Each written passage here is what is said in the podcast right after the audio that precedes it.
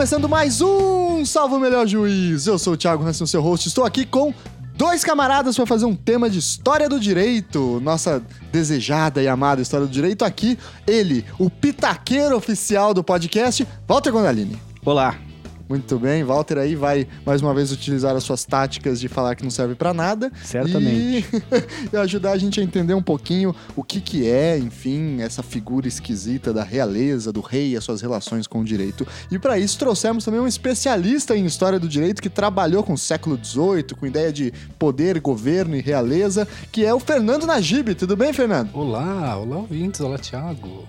Nossa, o cara tem uma voz de radialista, Olá né? Walter. a gente vai fazer sorteio de prêmios depois. É, É um bingo, né, no final. Najib, vou te chamar de Najib, pode ser? claro. Se apresenta pro nosso Com, ouvinte, com por um favor. detalhe, é importante informar o ouvinte que Najib não é o sobrenome do Fernando É uma Najib. farsa, é só um personagem. É, é pior que isso, não é nem o nome e nem o sobrenome. E também não é o apelido, é uma tragédia. né? então, Najib, por favor, se apresente pro nosso ouvinte aí. Então, me chamo é, Fernando Najib Marcos Coelho, né? Então, meu sobrenome é Coelho. É, Mas Fernando Coelho existem muitos e Najib é algo um pouco mais único, talvez, né? E não sei, segundo as, as definições oficiais, eu sou um jovem doutor. né? Olha só. é esse, é, na- esse, esse meio do caminho, digamos assim. Né? Terminei Jovem agora o- doutor da Tavênia? É, exatamente. Terminando agora. Terminei agora o, o doutorado recentemente na UFSC e estou aí, trabalhei, dedico um pouco da minha vida aí à história do direito, desde o início da graduação. E estou aqui ansioso para participar do podcast que está fazendo o maior sucesso. Né? Olha aí, Najib que é ouvinte também, né? Veja só. Você, ouvinte, pode participar do podcast. Basta defender uma tese de doutorado em História do Direito. Não é muito difícil, viu? muito bem, pessoal. Então, o tema de hoje é a gente falar sobre um, um- um tema clássico, na verdade, em história do direito, que para o ouvinte leigo ou para quem não é da área de história do direito parece ser algo meio inusitado. Que é falar de realeza, rei, a figura do rei ou do príncipe, para ser um pouco mais preciso, né? E a relação dessa figura com a tradição jurídica ocidental. É um tema bastante importante em história do direito medieval, moderno também, na formação do Brasil, como no caso do poder moderador, que o Walter é especialista aqui, estuda essa área já há algum tempo. Enfim, se trata então de um tema que a gente vai tentar esboçar para quebrar também algumas caricaturas, né? Porque quando a gente pensa em rei, a gente imagina em um tipo ditador sentado num trono, um alguém com poderes infinitos, e na verdade o rei é alguém que expressava uma linguagem jurídica própria, né? Então vamos tentar entender o que que é essa linguagem. Antes de passar para o nosso papo e a vinhetinha sonora, recadinho de sempre, curta a página Salve Melhor Juiz lá no Facebook, siga a gente no Twitter, arroba SMJ Podcast e mande e-mails para contato salvomelhorjuízo, arroba gmail.com. Além disso, lembrar a todos que o Salve Melhor Juízo faz parte da rede de podcasts lá do Anticast. Não deixe de acessar www.anticast.com.br, tá certo? Vamos lá então.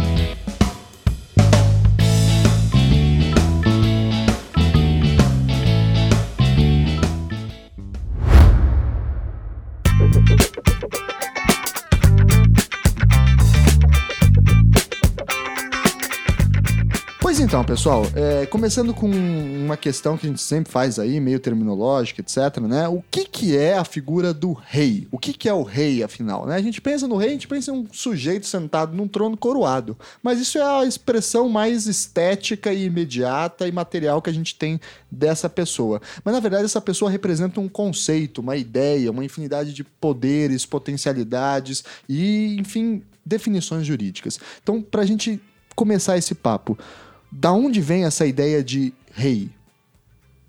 Eu acho que é importante, em primeiro lugar, é, ter, ter em mente que talvez seja um truísmo, talvez seja uma ob- obviedade, mas é uma obviedade que tem que ser sempre recordada. O rei não é sempre a mesma coisa em todos os momentos da história da humanidade, em todos os locais onde a humanidade vive. Ele nem sempre usou coroa, nem sempre sentou no trono, né? Nem sempre usou aquelas roupas. E nem sempre desempenha os mesmos papéis, nem sempre desempenha as mesmas funções políticas, nem sempre tem o mesmo significado jurídico para as pessoas que reconhecem um determinado sujeito como rei. Gente podia aqui, por exemplo, começar falando do rei do futebol, do rei Roberto Carlos. Eita. São outros tipos de reis que não tem nada a ver com o rei do A direito. gente podia mudar o assunto do programa agora, né? E explorar. tempo. Roberto Carlos, seria mesmo um rei ou uma fraude? né? Mas, vamos lá. Então, se a gente pega, por exemplo, o, o que é a figura do rei no direito romano, talvez seja a, a- a primeira referência. Não é a primeira referência, porque a gente tem outros modelos de rei no Oriente Médio, o faraó do Egito, né? São, são espécies de reis, espécies de governantes que também são é, é, é, eram chamados de reis, pelo menos a gente traduz como reis os títulos que eles tinham. O rei dos reis, né, que é o, é o imperador persa, que era um rei de vários reis. Mas talvez a, a- origem jurídica da discussão sobre rei, durante toda a Idade Média, até mesmo na modernidade, a gente encontra no direito romano. E o, o que é o rei para os romanos também não é sempre a mesma coisa. E, e- e quando é alguma coisa, é algo muito diferente do que a gente chama de rei hoje em dia. O, o- o modelo do rei no direito romano arcaico, o rex, o rex sacrorum, é acima de tudo uma, uma autoridade religiosa, uma figura religiosa. O rei é ao mesmo tempo um comandante militar e aquele sujeito que realiza as cerimônias necessárias para se assegurar a paz na comunidade. Então, muito mais uma figura religiosa do que uma figura política, uma figura de soberania, como a gente entende hoje em dia. É, depois desse rex sacrorum do, do, do direito romano arcaico, que acabou caindo ali no final da República, e foi um fantasma durante toda a República. né? Durante toda a República, os romanos tinham medo do retorno do rei. Júlio César foi assassinado porque eles temiam que Júlio César viesse se tornar um rei. Gondor também tinha medo do retorno do rei. Gondor tem já o retorno do rei. pois é. É, E o. Até se perdeu, hein, Walter? Você vê que. É, e, e o interessante é que os- a estratégia dos romanos, né, com a derrubada da, da, da monarquia, era justamente fragmentar o poder que era do rei em vários cargos públicos, digamos assim, né? Então você é, vai ter o cônsul, vai ter o pontífice, é, o pontífice máximo, vai ter os generais, é, e, e então tudo aquilo que era concentrado no rei para evitar né, que surja uma, uma figura tão poderosa, é dividido em vários cargos e a república tem um pouco disso né? É, do- de um rei fragmentado. E tem um bocado de gente assassinada no meio do caminho aí, porque eles têm medo que o sujeito ia virar um rei de novo. E o Júlio César é o último deles. Depois de Júlio César vem o sobrinho dele, Otávio Augusto, né? depois de um bocado de guerra civil lá, no primeiro triunvirato, segundo triunvirato, que acaba virando uma nova espécie de rei. Aí é uma primeira mutação, então. Já é uma primeira mutação desse conceito de rei. Muito espertamente, ele evita o nome de rei, porque ele sabe que romano não gosta de rei, e ele acaba se chamando então de imperador, que é um título de um caráter é, meio militar. Ele era ao mesmo tempo o líder das legiões, mas também tinha um caráter meio sagrado, porque o imperador tinha um, um aspecto divino e um, um- um comportamento político um tanto demagógico, tirânico no sentido grego da palavra, né? um sujeito que governa para o povo e distribui dinheiro para o povo e, e com base nessa, nessa popularidade mantém o seu poder. E durante todo o Império Romano, a gente tem essa sucessão de imperadores, e isso que é curioso, né? quer dizer, parece curioso para a gente, mas não tem nada demais. Um, um- um- esses imperadores não, não. Essa sequência de imperadores não perfaz uma linha dinástica. Para você ser imperador, não basta ser filho do imperador. Você tem que ser escolhido pelo exército. E o problema é que o exército escolhe, às vezes, pessoas diferentes. Às Tem que ser pedaços- aclamado, então. tem que ser aclamado pelo, pelo exército. Então, no fundo, o, o- o imperador é de fato um líder militar, está no exército o fundamento da sua força. E essa aclamação do exército, às vezes, se divide. Às vezes, um pedaço do exército quer um imperador, às vezes, outro pedaço do exército quer outro imperador. E não tem jeito de resolver isso senão matando um, senão entrando em guerra. E Isso aí a guarda pretoriana matando todo mundo, né? e o exército entrando em guerra mesmo, guerra civil, metade do império contra metade do império, o que explica os longos períodos, às vezes décadas, de instabilidade política entre os romanos. É, eu lembro que eu tava lendo algum tempo atrás, que parece que é no século terceiro, eu não tenho certeza agora, teve uma quantidade imensa de imperadores. Sim. Porque era um assassinado atrás do outro, né? Pelos própria, pela própria guarda pretoriana, pela sua própria E guarda. essa tem períodos é, é, de, de im- imperador muito curto, assim, né? Uhum. É, se torna imperador e logo já cai, logo já é, é deposto pelo próprio exército, né? Mas é, é interessante lembrar que no início, né?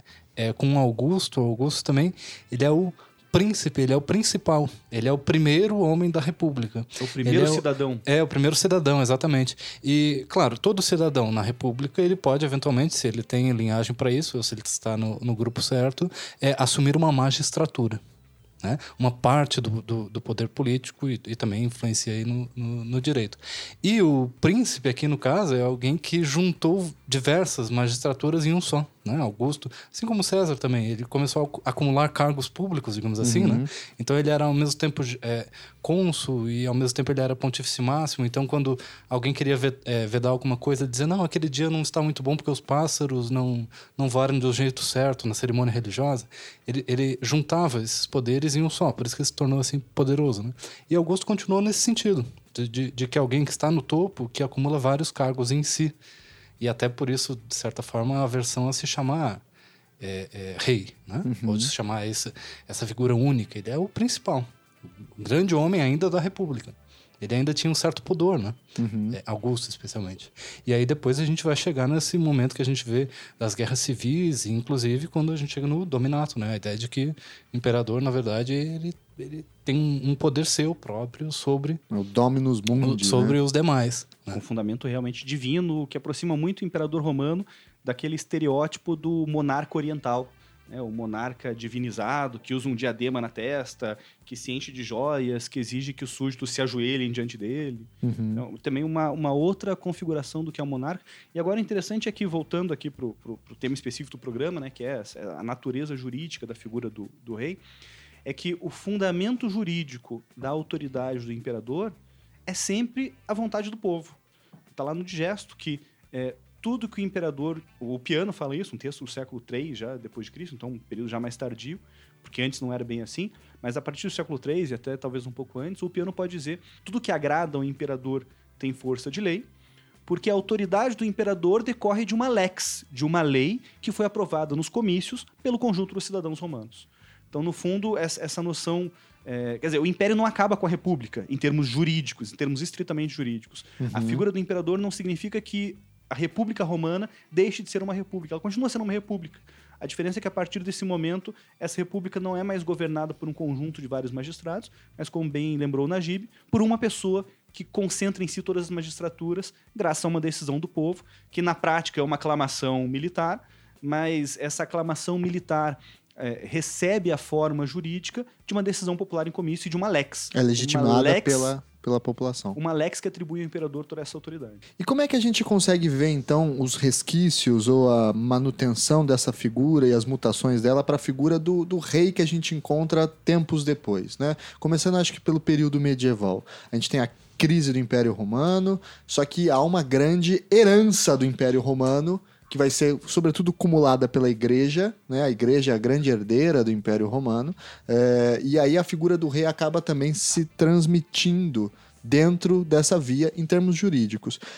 Como que faz essa transição? Como que ocorre esse momento de passagem? Eu, eu não sou exatamente especialista em direito público na Alta Idade Média.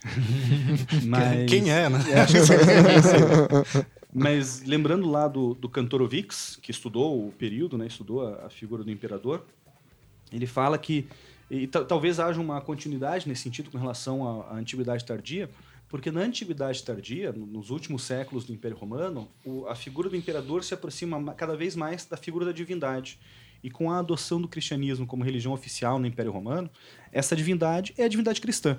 Então o imperador acaba sendo o representante de Jesus Cristo na Terra. Uhum. E o Kantorovix mostra como, durante a Alta Idade Média, a fundamenta, o, o fundamento de legitimação da autoridade do rei, do, do monarca, na, na, Europa medieval, não era mais jurídico. É, é, Perdeu-se essa juridicidade da fundamentação da legitimidade do governante. O fundamento era religioso. O, o, que justificava a autoridade do rei era essencialmente o fato de que ele era o imitador de Cristo, era o mediador entre a terra e Deus. E essa, essa fundamentação religiosa, pelo menos essa interpretação do Kantorovix, tende a, a apagar ou pelo menos esvaziar a necessidade de uma fundamentação jurídica para a figura do rei. Então, é, assim, se o tema do nosso programa se, é, seria a, a, natureza jurídica da figura do rei, a gente pode dizer que durante a Alta Idade Média não, não há tema, porque não há fundamentação jurídica dessa figura. Não há um debate jurídico acerca do motivo pelo qual o rei deve ser obedecido, porque ele é um representante de Deus na Terra. Ou pelo menos nessa transição entre a antiguidade tardia e a alta idade média, você tem assim um enfraquecimento ou uma perda de importância dessa discussão, né? que eu acho uhum. que seria o, o, ponto central. Né? Se a gente pega um livrinho clássico, Teoria Política Medieval, né, do Canning. É, é, você tem aí a descrição, é, e você lembra também é, de, por exemplo, os reis francos.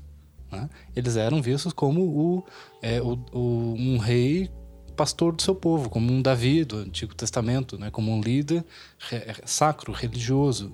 É, o, o, a gente estuda o Carlos Magno, né? quando ele, ele se expande o seu, o seu império, ele também é uma expansão religiosa, uma, conversão. Uhum. O Deus da cristandade. É, é. Então, aí a gente tem uma, uma vinculação muito grande de um, um povo enquanto uma eclésia, um, um, grupo de pessoas unidas pela religião, e tem um líder, né? e esse líder na figura do rei. Por exemplo, você falou de Carlos Magno, mas ainda assim ele se coroa imperador romano. Isso. E é, né? é essa a conexão Pelo Papa, né? inclusive. É. Pelo né? Papa. Na noite de Natal do ano 800. É uma data muito fácil de lembrar. noite de Natal de 800, viu? É.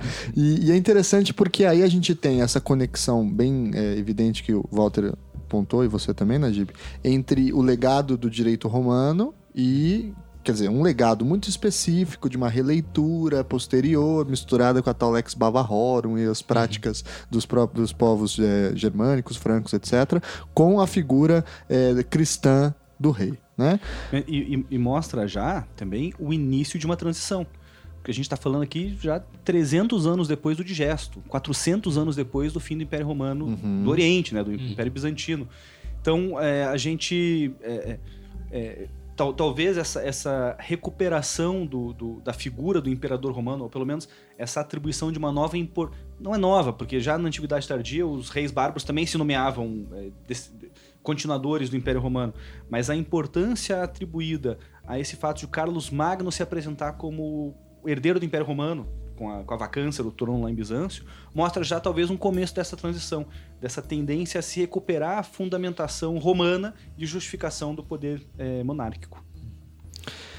E, mas aí entrando então no, na teoria política medieval, na teoria jurídica medieval nesse sentido, né? Qual que era a função do rei nesse mundo, né?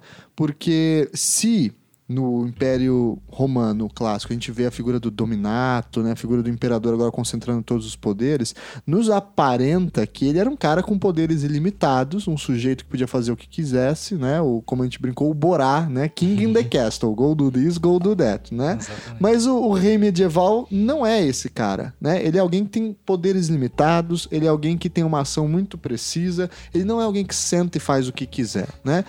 Qual que é, afinal, a natureza e o poder desse rei medieval? Quais são as características que definem esse rei medieval? Um bom rei medieval na, na ficção, e agora a gente pega é, a série Game of Thrones, é o Robert Baratheon. Né? O, o rei do, do, que, que morre, que causa todo o problema, é aquele rei fanfarrão que fica ali é, só fazendo banquete, caçando javali. Né? É, é, um rei que, na verdade, tem pouquíssimas atribuições de governo, daquilo que a gente espera que seja o governo. Uhum. Né? Então ele, ele delega, ele dá o, esse, ele coloca essas pessoas na posição de poder, mas ele tem pouco poder de decisão daquilo que a gente espera que seria chamado de governo.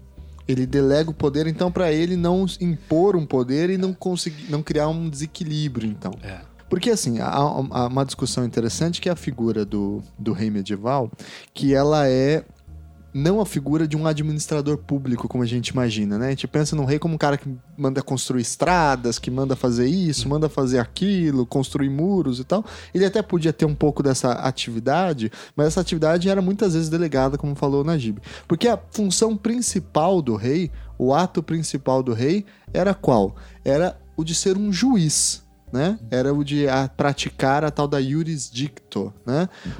E, e, como que funcionava isso então? Para que se, por que que existia um rei então na Idade Média, afinal? Qual era a sua função nesse mundo? O rei representava ali na, na e a gente está falando aí principalmente a partir do século X, a partir do século XI, quando há uma série de transformações sociais, políticas e econômicas na, na, na Europa medieval, e, e há também uma, uma recuperação dessa tradição jurídica romana. E, e, aí sim a gente começa a falar de uma, de uma fundamentação jurídica da autoridade do, do, do, poder real, ainda baseada lá no digesto, ainda baseada ali no texto do piano, que diz que tudo que agrada ao imperador tem força de lei. Mas o contexto político da, da Europa na Baixa Idade Média faz justamente isso, com que o rei não tenha essa autoridade absoluta para governar como quer. Aliás, sequer se concebia o governo como uma atividade desse tipo, de alguém que decide as coisas e manda as pessoas fazerem uma coisa ou fazerem outra coisa. Tem um, uma imagem que eu sempre uso é, em sala de aula para ilustrar, para os alunos perceberem o que é, de fato, a figura do rei, como a figura do rei é compreendida na teoria política medieval e no, no direito público medieval, se é que a gente pode usar essa expressão para falar para a Idade Média, que é uma figura, um afresco que está no Palácio Público de Siena. É fácil de achar na internet, o ouvinte que está ouvindo no celular aí pode clicar no Google e vai, vai encontrar. É uma figura chamada Alegoria do Bom Governo, de um pintor italiano chamado Ambrogio Lorenzetti. É, esse afresco foi pintado na parede do, na parede da, da, da, sala de governo. É, é, curioso porque a sala é uma sala retangular, meio comprida assim, e as pessoas imaginam que tem uma mesa na, numa das pontas da sala, com os nove governantes da cidade, que era uma, uma república uhum. independente, e na frente dessa mesa estava pintado a fresco, na frente e nas laterais da sala. Quer dizer, para o sujeito que governa a cidade, sentar naquela cadeira e todo dia olhar para aquela figura para saber o que é um bom governo, para uhum. se recordar todo dia o que é um bom governo. Função pedagógica da, da alegoria. Né? Exato. E aí esse, é, esse sujeito olhava para essa imagem e o que ele via era o seguinte: o, o ouvinte que deve estar tá vendo na internet aí pode, pode acompanhar. É um afresco claro, se lê da esquerda para a direita, naturalmente. Então, o, o que ocupa a posição mais importante da imagem não é o rei, mas é uma representação simbólica da justiça. Então, isso vale para um governo dentro de uma república, né? mas também vale para uma monarquia. Né? O rei bom é o rei justo. O Exato. governo, mesmo coletivo, bom é o governo justo. Exatamente. E aí a gente tem a justiça, então, do lado esquerdo da, da, da imagem, é, representada uma mulher ali vestida de vermelho, segura duas balanças, então as balanças demonstram que ela é a justiça, né, que está tá pesando a, a, as, duas, as duas situações ali, e em volta da justiça tem as três virtudes teologais, a esperança, justiça e caridade. A mostrar então que o fundamento da justiça terrena é ainda a justiça divina, e é essa justiça divina que orienta o comportamento uhum. da justiça terrena das mãos de, de, de, dessa, dessa justiça, dessa representação simbólica da justiça, sai uma corda, uma corda que passa pela mão de um monte de pessoinhas desenhadas embaixo do quadro, que representa a população da cidade, as pessoas importantes da cidade. Então passa por essa corda, reunindo toda a cidade, e depois vai parar nas mãos do rei. Aí sim, o rei que representa né, a cidade de Siena, o governante de Siena, e o rei cercado por uma série de virtudes também. Eu tenho uma lista aqui das virtudes, só para o ouvinte saber identificar. Ele tem lá fortaleza, prudência, temperança, justiça, magnanimidade, paz, ou seja, várias representações simbólicas que indicam que o bom governante é aquele governante cercado de virtudes, é aquele governante então que se submete a essa ordem divina, a essa essa ordem natural das coisas e governa de acordo com o modo como as coisas são. Ou seja, o bom governante, para a teoria política e para a teoria jurídica medieval, é um governante que não faz coisas. É um governante que simplesmente mantém aquilo que já existe, que simplesmente garante uma ordem que já existe. A segurança, a fortaleza. Né? E aí, para não perder a oportunidade de usar o meu bordão, eu vou dizer então que o rei medieval não serve para nada. Porque, veja, é interessante isso. O rei medieval, na verdade, se a gente pensa hoje o rei como um administrador público, isso está errado. Isso, talvez o nosso governante, a gente quer imaginar ele como um cara que é eficaz, que manda fazer as coisas, que desenvolve a economia, etc, etc. Mas o rei medieval medieval, ele é um juiz. Essa é a função do rei medieval. Ele é alguém a quem você recorre para que a partir da leitura que é acreditada a ele pela sua qualidade de nobre, etc., ele teria então melhores virtudes, melhores capacidades para ler os costumes é, da, da, da comunidade e aí reafirmar os costumes que a própria comunidade reconhece. Então é interessante, porque o rei ele não é um ditador. Ele não é alguém que, a partir de, uma, de um voluntarismo, a partir de um desejo, vai lá e impõe uma regra, impõe o que ele acha que é justo. Não. Ele só tem, inclusive, poder de maneira sólida, digamos assim, na medida em que ele reafirma aquilo que já existe, né? na medida em que ele reafirma aquilo que já é aceito pela comunidade. Até porque os medievais tinham um conceito específico pra, para o rei que não fizesse isso, né? O rei que tentasse inovar na ordem, o rei que tentasse impor a, a sua percepção de mundo, a força para a sua comunidade, eles inventaram um conceito, que é o conceito de tirano. Né? Que é o que também aparece na alegoria do bom governo, Aí, no caso, a alegoria do mau né? governo, A né? alegoria do mau governo. Aparece lá com dente pontudo, chifrinho de diabo e cercado de vários vícios. E é interessante que eh, um dos principais vícios que acompanha o tirano na alegoria do mau governo é a soberba. Uhum. Ou seja, o sujeito, o sujeito que quer governar de acordo com a sua vontade. Para a teoria política medieval, o rei não é alguém que tenha vontade. O rei não pode manifestar a sua vontade, porque a vontade torna o rei um tirano.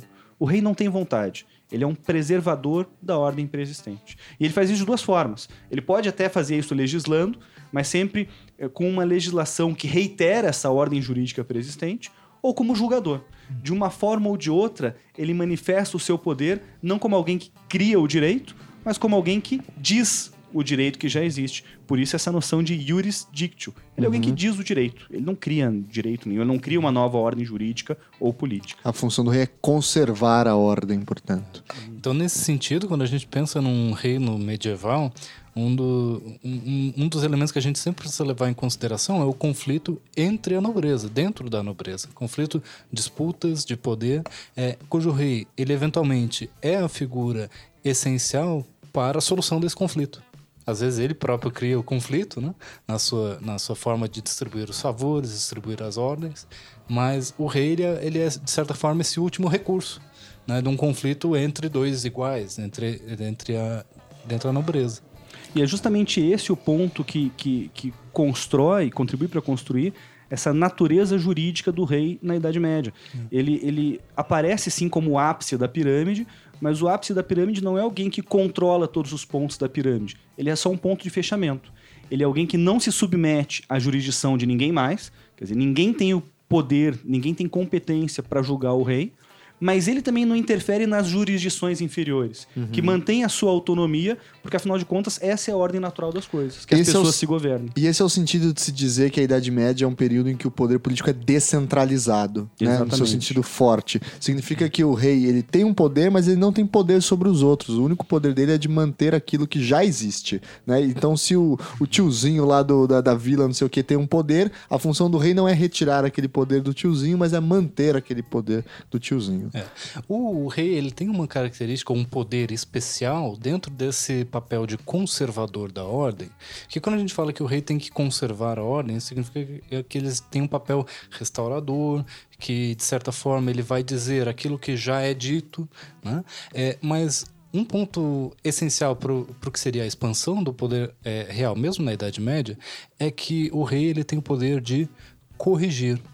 Né? Então, se você determina que algo está viciado, que algo foi degenerado, que algo incorreu em erro, é, o rei ele tem esse papel restaurador, mas às vezes dizendo que ele vai restaurar, dizendo que ele vai voltar ao como era antes, ele está fazendo algo novo e algo diferente. né? Então, um dos elementos principais que a gente tem para observar é, e que está marcado na nossa língua até hoje é, é até a palavra corte. né? É a corte, é a corte real, é onde o rei se encontra, mas é também onde as coisas são julgadas e é como a gente chama os tribunais até hoje. né? Porque o rei era aquele que a gente podia apelar para ele né? e ele poderia corrigir aquilo que é injusto, aquilo que, é, que foi feito de errado. Isso, de certa forma, também significa dizer que o rei ele sempre arrogou para si, mesmo durante a Idade Média, né, esse, esse poder de revogar, de decidir é, sobre as decisões dos magistrados subordinados. né? Em, outra em outras palavras, ele também pode decidir. E se você é, precisa de um favor, né, você vai diretamente ao rei. E ele decide de forma diferente, ao seu favor. Mas ao fazer isso, ao prestar um favor para você, ele também está afirmando que ele tem esse poder, que ele pode fazer isso, que ele pode decidir o contrário daquilo que foi decidido por outros. É Mas como corretor, né? como alguém que corrige. que reafirmam o que já existia. então. Reafirma o que, reafirma o que já existia. Mas é, quem que vai dizer exatamente o que já existia? Às vezes, quando a gente está dizendo que a gente vai restaurar algo, a gente está fazendo algo novo. Né? Sim, E esses são os detalhes, são as nuances que, que existem no, no exercício do poder real. sim. A formação dos parlamentos, a formação dos tribunais, na Idade Média, né, são é, o local onde o rei se encontra. E aí ali se faz o parlamento, ali se faz a corte. Né? Ali se faz um tribunal que pode decidir os casos especiais. Mas era também muito preciso haver, digamos assim, uma certa colagem ou uma reciprocidade entre o reconhecimento, entre aspas, popular da autoridade do rei, né? E a própria autoridade do rei, né? Para ele não cair em tirania. Ou seja, a população tinha que reconhecer a autoridade dele também. Né? Talvez seja, se fosse essa a limitação do poder do rei, né? Na medida em que a população não reconhecesse mais o poder deles, podia inclusive fazer guerra ao rei, porque aí se tratava de um tirano, né? E especialmente do ponto de vista é, religioso, né? Se o rei ele é impio, se ele, é- se, se ele não é justo porque ele governa pela própria vontade, né? É, ele pode sofrer essa oposição de forma generalizada, de forma sistemática. né? Mas às vezes também o rei é aquele que faz um milagre. né? É aquele que, na verdade, dentro de uma ordem natural das coisas, e isso também é um argumento político e teológico, que também tem a ver com o direito, é, dentro da ordem natural das coisas, a gente não tem vontade, a gente não pode mudar as coisas que existem, porque as coisas são naturais e a ordem E divina. foram postas por Deus, é, né? Isso, tá? Então, a, a ordem natural das coisas e também o direito foi, foi imposta por Deus. Mas, eventualmente, é, digamos assim, a água vira vinho, é, eventualmente uma pessoa que é leprosa, ela se cura, né? E um criminoso é safo. Isso, exatamente. então, eventualmente, a ordem natural das coisas, ela tem momentos excepcionais, tem momentos que representam um milagre, e o milagre está baseado em quê? Não na ordem, mas na vontade. Vontade divina, no caso. né? Mas esta analogia ela é perfeita para justificar o uso do poder real. né? Então o rei ele não está, digamos assim, é, indo contra a ordem, mas ele está fazendo às vezes algo excepcional. Você, né, que é uma pessoa especial, vai receber um milagre aqui. Então se você foi condenado, você vai receber o perdão. Mas sempre na ideia de que ele tá fazendo a justiça na prática. Na né? justiça do caso concreto. No Isso, caso concreto. isso. E aí é curioso, porque aí vem é, é, esse instituto que o Najib estava narrando pra gente agora, é a ideia de graça. Isso. Né? E é curioso porque a gente tem, em alguma medida, no nosso direito, ainda hoje, alguns desses institutos, né? A graça, a anistia, né? não tem todos exatamente a mesma origem, mas representam a mesma coisa, né? Que é uma interrupção no curso natural de uma pena. Né? Eu lembro, eu sempre falo isso, o Obama, alguns anos atrás, soltou da, da- lá dos Estados Unidos, através de, um, de uma graça, se eu não me engano, um monte de gente que tinha sido preso por pequenas quantidades de maconha que estavam condenadas a tipo a 30, 20 anos de cadeia, né? Se você parar 10 segundos para prestar atenção no porquê que ele fez isso, qual o fundamento, não existe fundamento. A não ser um fundamento teológico, né? De que eu sou o, o herdeiro do rei, entre aspas, né? Como presidente, e posso então desaplicar uma Mas a norma. né? construção jurídico-formal desse, dessa, dessa prerrogativa, é, em- embora quando- não resista 10 minutos de crítica radical, mas a gente percebe que é uma construção jurídico-formal bastante diferente dessa construção jurídica medieval. Quer dizer, o, o- o presidente faz isso não porque ele pessoalmente é detentor de uma percepção sobrenatural do que é a justiça do caso concreto, Aham, mas porque ele é autoridade competente. Sim. É, da mesma forma como o juiz é autoridade competente para aplicar uma pena, o presidente é autoridade competente para reduzir a pena se verificar, no caso concreto, alguns pressupostos lá, a gente pode pensar em princípios constitucionais que justifiquem esse comportamento. Enquanto o rei não. O rei é, de fato e de direito, o representante de Deus na Terra. Assim como a ordem natural é imperfeita e precisa de algumas intervenções pontuais de Deus para que essa ordem natural restabeleça a sua perfeição, com milagre, da mesma forma, a ordem jurídica humana também é imperfeita e precisa de algumas intervenções pontuais de caráter divino, não mais de Deus, mas agora do rei, do governante, para restabelecer essa ordem natural e essa justiça, especialmente em casos concretos muito específicos, através da graça, que representa então um milagre jurídico, uma forma de subversão das regras naturais para garantir a existência das próprias regras naturais. E aí eu me vinha pensando aqui, o porquê que o rei tem esse poder? A gente sabe que é pela sua condição de ser nobre. Mas afinal, qual que é a fundamentação jurídica da diferença de um nobre para um camponês, por exemplo? E agora, o pressuposto disso, claro, é que existem ordens diferentes na sociedade, né? Que o, é, a sociedade não é formada por indivíduos, Mas por mas é corpos formada e por corpos, diferentes corpos, diferentes classes. Né? E que, claro, essa ordem é divinamente estabelecida. né? Então existe uma ordem natural e existe uma hierarquia natural. né? E aí existem duas formas, digamos assim, de ver isso na Idade Média. Porque também, às vezes, a gente, claro, a gente é obrigado a simplificar, mas mesmo dentro da Idade Média existem teorias políticas concorrentes, digamos assim. Né? E realidades E políticas claro, distintas também. né? Exato, exatamente. né? Então, é, você pode encontrar uma visão muito mais próxima, dizendo que é, o monarca, aquele indivíduo, recebe diretamente o poder de, da vontade de Deus, ele é uma decorrência direta de uma escolha divina, sagrada, ou é, uma visão de que a, a nobreza, como um corpo, né, como um, um, um grupo, ela recebe essa, esse poder de estar acima dos demais. Esse, esse poder de governar é transferido a todo um grupo de indivíduos e o rei, claro, vai ser o primeiro dentro desse grupo. Uhum. E existe, inclusive, se desenvolve, inclusive, claro, a posteriori, como justificação a posteriori de uma realidade preexistente, mas a ideia até é de, um, de uma é, eleição popular da uhum. dinastia reinante. Sim. No caso de Portugal, lá com as atas das cortes de Lamego. Né? Sim, sim. Os representantes dos vários corpos se reúnem e desejam se tornar súditos da família real. Porque sim. admiram, porque foi vencedor na guerra, porque é um grande cara, legal, bacana. Então queremos que você seja rei. Até essa justificativa tem aparece. Né? E esse é um popular. elemento fundamental né, na teoria política medieval, a ideia de que, na verdade, o rei é uma escolha do povo e que o povo originalmente era, digamos assim, o, o povo que recebeu de Deus esse poder, então o povo escolhe para si o seu governante, e aí tem toda a discussão de será que o povo, ao fazer isso, ele transfere completamente, aí o povo não tem mais poder nenhum e agora ele transfere todo o poder para o monarca, ou então se o povo ainda é aquela figura original que eventualmente pode voltar. É a ideia de multitudo, de pópulos, né, que é um debate teológico-político super forte. Né? E aí com, com, uma, com uma ressalva importantíssima também, especialmente para que a gente vai discutir depois também a a construção moderna dessa, dessa, dessa figura jurídica do rei é que o povo, quando se manifesta nesses casos da Idade Média, não se manifesta individualmente. A gente não está falando de uhum. contrato social aqui, como depois vão falar o Isso. Thomas Hobbes, o Rousseau, esses caras lá. A gente está falando de, de, de corporações, representantes das corporações uhum. que se reúnem e como representante dessas corporações escolhem um governante. E isso faz também, isso explica também por que as corporações mantêm a sua autonomia, mesmo depois da escolha do monarca, o que não vai acontecer nas teorias políticas modernas. É, a sociedade corporativa medieval, que é uma previsão bíblica, inclusive, né? Há uma passagem bíblica que fala da, da figura do governo através de um corpo e tal.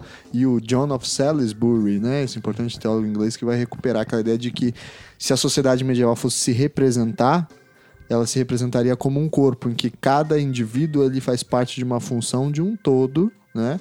E ele tem aquela frase famosa: o quão grotesco seria um corpo cuja única existência fosse uma cabeça. Uhum. Né? Se imagine um corpo que só tem uma cabeça, seria um corpo que não existiria, não sobreviveria. Então, cada indivíduo tem que ocupar o seu espaço e a sua função é, naturalmente imposta por Deus no mundo, né? De tal forma que a desigualdade é o que gera a harmonia no mundo medieval, né? Sim. Uma outra imagem interessante também é uma imagem que eu lembro que ela é usada pelo Capellini, pelo Paulo Capellini, professor da Itália, que é a imagem da romã. Né? A sociedade moderna é como uma maçã. Você abre uma maçã e olha a maçã, ela é inteira homogênea. Você não vê distinção entre as várias partes de uma maçã. A romã não. A romã, quando você abre a romã, ela é feita de várias bolinhas vermelhas, várias organizações independentes, mas que em conjunto formam o todo. A romã. A romã. Só a sua bolinha não é uma romã, é preciso toda elas para formar uma coisa mas, independente. Mas a romã também não interfere na autonomia de cada bolinha. Sim. Cada bolinha é uma bolinha autônoma e independente, que faz parte dessa grande organização. E essa grande organização nada mais é do que a ideia de comunidade cristã, né? Que tem como objetivo último a salvação, né? Que aí é a ética da salvação, etc, né? Eles usam, inclusive, a ideia de república cristiana, né? Isso Ou seja, o espaço... E para os millennials que assistem o programa e só comem chocolate e nunca viram uma romã na vida, procurem no Google também que vocês vão ver que é uma imagem de uma romã. Agora o Walter acaba de arrumar briga com os millennials. Mandem e-mails para o Walter reclamando da ofensa. Vai dizer que vocês comem romã, duvido que vocês comam romã. no ano novo, né? No ano novo come, né? Essa figura desse rei medieval impotente, digamos assim, esse rei que não serve para nada, como diz Walter, né? Ou enfim, que apenas reafirma uma ordem, que age como um juiz, etc. Ele passa por uma transição teórica e, enfim, uma reformulação, que é a figura do rei absolutista, digamos assim, cujo principal nome é o, o rei Luís XIV, lá o Letá Semoá, de salto alto e aquelas mil peles tirando uma, fazendo uma pintura na frente do espelho, né? Afinal, eu acho que a gente, um ponto interessante a gente pensar aqui. Existiu absolutismo mesmo? Porque quando a gente aprende na escola, digamos assim, a ideia de rei absolutista e a ideia de simplesmente do Estado sou eu, a, a crença que nos vem à cabeça é de que o rei ele tem um poder ilimitado e ele faz exatamente qualquer coisa e essa figura desse rei controlado pela população, digamos assim, some integralmente, né? Isso é verdade? Isso tem fundamentação é, material, jurídica, etc? Bom, é, em primeiro lugar, a, a, essa, essa construção de um, de um monarca absoluto, em grande parte é uma construção feita a posteriori por uma crítica liberal a um rei que fazia muitas coisas e os liberais não queriam mais que o rei fizesse tantas coisas. Em termos históricos, a ideia que a gente identifica como sendo aquela imagem do monarca absoluto começa a se desenvolver principalmente a partir do século XVI, a partir do século XVII na Europa, quando o rei começa a fazer coisas. Dizer, o rei que antes não fazia coisas, em um certo momento começa a fazer. Uma série de razões econômicas, sociais, que não cabe a gente aqui ficar discutindo agora, o que interessa pra gente é o direito, afinal de contas. O, o, o rei começa a ter a prerrogativa de interferir sobre a vida das pessoas. Isso que é muito curioso, porque daí o rei começa aos poucos a criar órgãos que, é, de alguma forma, representam uma transmissão da sua própria vontade pessoal. E esses órgãos que transmitem a vontade do rei passam a agir pontualmente na vida em, em comunidade para garantir uma boa organização do Estado. Agora, não mais para preservar uma organização natural, mas para garantir as alterações necessárias para que o Estado eh, se torne um bom Estado, para que o Estado se torne forte, se torne rico, para que a população seja feliz. E esse é, o, é o, um modelo de Estado que a tradição teórica que estuda o assunto costuma chamar do modelo de Estado de polícia. Porque o órgão responsável por fazer essas intervenções na vida social para garantir a felicidade da população é justamente a polícia. Essa polícia que representa a vontade do rei e age para transformar a realidade, para adequar a realidade aos interesses de um bom governo ou de um bom Estado. Isso aí que é aí que está a curiosidade, porque se por um lado, embora se reconheça ao rei essa prerrogativa de agir sobre a vida das pessoas, ou seja, de governar, porque é disso que a gente está falando, né? Se a partir de agora se reconhece que o rei governa, é interessante perceber duas coisas importantes. Por um lado, as limitações dessa capacidade de governo do próprio rei, Talvez ele até quisesse governar muito, mas ele conseguia governar pouco, Sim. porque ele não tinha força, aparato administrativo. É, o José Fontana, político. que é um historiador espanhol interessante, ele fala assim: o poder de Luís XIV não ia além da sua sala. pois é. Porque além disso, dependia de uma sequência, uma cadeia de, de, de responsabilidades e de um telefone sem fio, para falar um português claro, que fazia com que saísse uma ordem lá do meio é, da França e chegasse num rincão rústico no centro da, da Europa. E não havia estrutura administrativa que fizesse isso. Então, a primeira ressalva é essa, né? Uma limitação fática, empírica, essa, a esse poder real de agir sobre, a, sobre o mundo, sobre, sobre a realidade. E, em segundo lugar, uma, uma segunda ressalva importante com relação à própria natureza do modo como se realiza essa intervenção porque a intervenção continua sendo realizada sob um modelo jurisdicional. Ou seja, é, ainda durante esse estado de polícia, não existe ato executivo, no sentido moderno, direito administrativo, um, um sujeito que vai lá e faz uma coisa em nome do interesse público e ponto final. O, a, essas intervenções da polícia sobre a realidade ainda eram intervenções de caráter jurisdicional, que seguiam inclusive um modelo processual, de defesa, de ampla defesa, com uma decisão ao final. Ou seja, o Estado de polícia ainda é um intermediário na transição desse antigo regime de modelo jurisdicional para uma sociedade moderna em que o Estado governa e faz coisas. Eu uso também em sala de aula uma imagem que eu acho que ilustra bem esse, esse modelo de um estado de polícia, quer dizer, de um rei que já começa a querer fazer coisas, mas ainda não, rei, não é o rei moderno no sentido contemporâneo da palavra, ou um estado moderno no sentido contemporâneo da palavra, que é um, uma, uma imagem de 1810. Ela é recente, mas como é uma imagem que é, ilustra a monarquia portuguesa, ela dá conta dessa realidade do antigo regime. Em 1810, a monarquia portuguesa ainda era um modelo do antigo regime, uhum. que é um quadro chamado Alegoria das Virtudes de Dom João VI, de um pintor chamado Domingos Sequeira. Sequeira com E. Foi pintado bom, em 1810 o ouvinte pode aí procurar no Google aí e olhar a imagem, vai perceber que existem algumas diferenças, mas também algumas semelhanças com relação à alegoria do bom governo do Lorenzetti. Uma primeira diferença é que agora o rei não está mais em uma posição secundária abaixo das virtudes. O rei está no céu, está sentado nas nuvens e nas nuvens ele está rodeado das virtudes. Ou seja, as virtudes, e aqui as virtudes são. Veja que as virtudes mudam também, não são mais virtudes religiosas, mas virtudes de um bom governo, ou seja, virtudes da polícia. Virtudes como generosidade, felicidade pública, essa, essa expressão que é tão Uhum. típica né, do governo de polícia, religião, compaixão, clemência, estabilidade, grandeza de ânimo, heroísmo, afabilidade, docilidade e assim por diante. Então veja que o rei continua cercado das virtudes. Ele continua tendo que ser um bom governante, continua tendo que obedecer essa ordem natural para governar. Mas essas virtudes não estão mais acima do rei, como algo que limita a sua ação. Ele está no céu, ele está acima e é cercado dessas virtudes para exercer o seu governo. E ali embaixo, no centro da imagem, a área mais iluminada da, da pintura, está uma representação do império, uma representação de Portugal, entregando para o rei as chaves do império.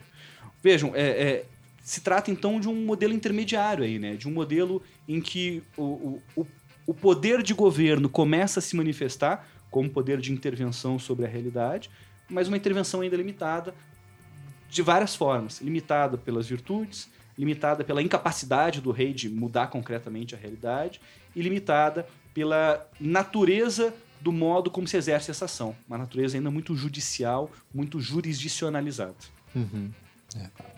Uma coisa muito interessante que é importante destacar é que a gente foca mais no direito, a gente estuda muito mais o, o direito, até por conta das nossas fontes que a gente lida, né? Mas muito dessas transformações, o direito é algo que responde a transformações econômicas, sociais, de pressões de guerras militares, Sim. do que, na verdade, é, é, seria estranho se a gente dissesse assim, que a monarquia absoluta ela começou a surgir quando o discurso jurídico começou a surgir. Na verdade, tenho a impressão, né, que é o discurso jurídico ele, ele sempre vem depois, digamos assim, para legitimar aquilo que já está ocorrendo. Né? Isso para mim é típico na, na- no final da Idade Média, começo da Idade Moderna. E também uma coisa que o Tiago falou que é, que é muito interessante, né? essa, citação de que o poder, é, poder de, de Luís XIV só existia ali dentro daquela sala. né? E isso, pare, isso parece pra gente uma frase que, obviamente, demonstra as limitações do poder do monarca. Mas já é extraordinário, se você pensa em contraste com o que havia antes, já é extraordinário que haja uma sala, uma sala fixa, uma sede, de onde o monarca, a partir dali, é o centro, o ponto ner- nervoso, Irradiador, né? irradiador, do qual todo o resto orbita e, de certa forma, vai do centro à periferia eh, às suas ordens, mesmo com todas as limitações. É importante lembrar que o rei na Idade Média, muitas vezes ele era o, o chefe ou a figura mais predominante de uma dinastia, de uma grande família, de alguém que chegou ao poder, é, é, às vezes até por meios assim é, sórdidos, né? Então é, é muito importante que a gente lembre também esse caráter não necessariamente nacional do rei na Idade Média. Né? Você fala, é, basta olhar para a Guerra dos 100 Anos. É um conflito dinástico. O, o rei é, inglês é, vem e diz: Não, eu também sou Duque da Normandia, também sou isso, sou aquilo, eu sou o, é, é, o herdeiro do trono francês. E, e de- dessa guerra, desse conflito, é que vai surgir uma discussão sobre as leis é, fundamentais de dizer: Não, no reino da França você não herda pela mulher. né? Ah, no reino da Inglaterra, sim, você herda. Então o direito ele vai reagir a isso, a uma realidade que na verdade é um conflito dinástico familiar. né? São parentes brigando entre si por poderes. Pela herança. É, pela herança, exatamente. O que depois continua na Guerra da- das Rosas, na, na, na Inglaterra. Você vê conflitos dinásticos, o tio que prende os sobrinhos e, e o- qual que é o poder dele, o que, que é o governo para ele, o que, que é governar para ele, é é sobreviver, basicamente, né, num conflito de famílias, conflitos dinásticos, muito bem retratado por Shakespeare nas suas obras históricas. Né? É, então, é, isso é, o- é também um tipo de coisa que a gente tem que levar em consideração. O rei que ele precisava ficar andando é, de uma cidade para outra, de um feudo para outro, sempre andando de, de lugar para lugar dentro do reino, porque se ele ficasse parado, ele morria de fome, porque ele não tinha rendas próprias. Né? Isso acontecia na França, isso acontecia na, na Inglaterra. Né? É, então, é, o rei precisava também do- dos favores, e ele ia andando distribuindo favores, mas também recebendo favores. né? Não tinha uma base sólida. É possível de se pensar uma administração, coisa que vai ocorrer já no, no que seria o absolutismo. né? Então essas transformações, digamos assim, estruturais, para mim são bastante interessantes, bastante importantes. né? Ou seja, o, o rei moderno, ele ele ainda carrega um ranço muito forte medieval ainda, a partir via virtudes, por exemplo. Por isso que, em termos de história do direito, a teoria, a tese da longa Idade Média é uma tese que se mostra verdadeira, né? Porque muitos, inclusive, autores medievais continuam sendo lidos né, nesse período, continuam exercendo influência na, na, na, no pensamento político, mas, ao mesmo tempo, a gente já começa a enxergar, então, um poder mais direto do rei, né? um poder de ação que agora é baseado na vontade e não mais na reafirmação do que já existia, né? Uhum. É, tá aí talvez Thomas Hobbes como um, um exemplo já desse momento, né? E, e, o Leviatã. Um exemplo não que seja capaz de refletir descritivamente o que era a uhum. realidade política da monarquia naquele período, mas um exemplo de do início de uma discussão filosófica que começava a enxergar o poder político de outra forma embora não fosse capaz de descrever como o poder político era efetivamente exercido. É, essas mudanças reais, concretas, que decorrem de, de conflitos militares, dinásticos, né, acaba gerando uma realidade nova que exige uma nova explicação, e essa exigência de uma nova explicação é que cria uma abertura para a formação da, da, da teoria política moderna. Né? Porque aí você não tem como perfeitamente descrever a ordem totalmente baseada na tradição, totalmente baseada na continuidade, porque você tem descontinuidades, você tem eventos que exigem novas explicações, digamos assim, né? Mas é quando a gente pensa de se existe absolutismo ou não, ou quanto que existia de absolutismo, um contraste interessante é que a gente pode olhar nos mapas, né? E aí também eu jogo a dica para quem está ouvindo de procurar no Google, né? É, olhar os mapas do século XVI, século XVII, século XVIII, você vai vendo as diferenças ali, porque é, no século XVI você tem um maior reino da Europa, é Polônia e Lituânia, uma grande é, união é, de, de dinástica de coroas e, e você você tem aí um grande ente político extremamente poderoso para os padrões medievais. E você olha no final do século XVIII, onde está a Polônia? Né? Ela não existe mais.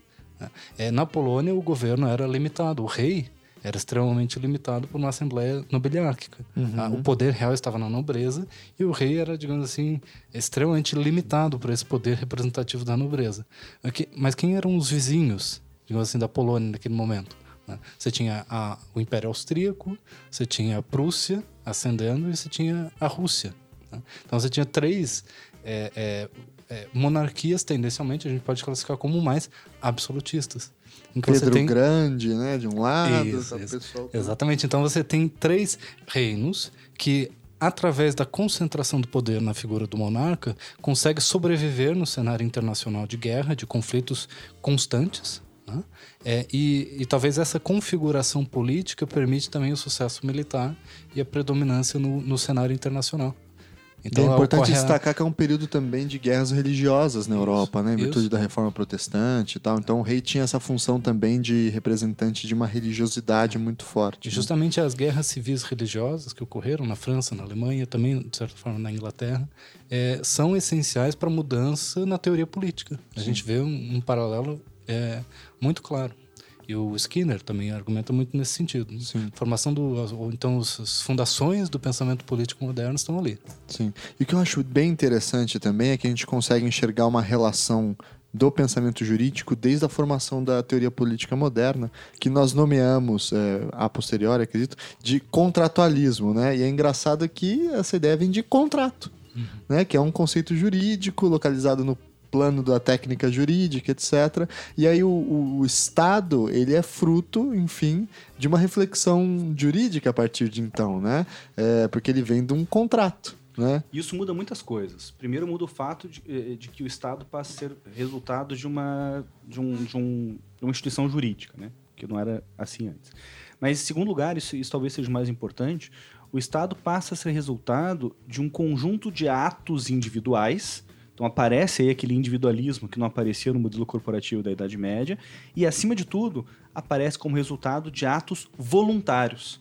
Pela primeira vez começa a aparecer a vontade humana como ponto de partida de uma organização política. Sim. Quer dizer, o, os homens se organizam de acordo com a sua vontade.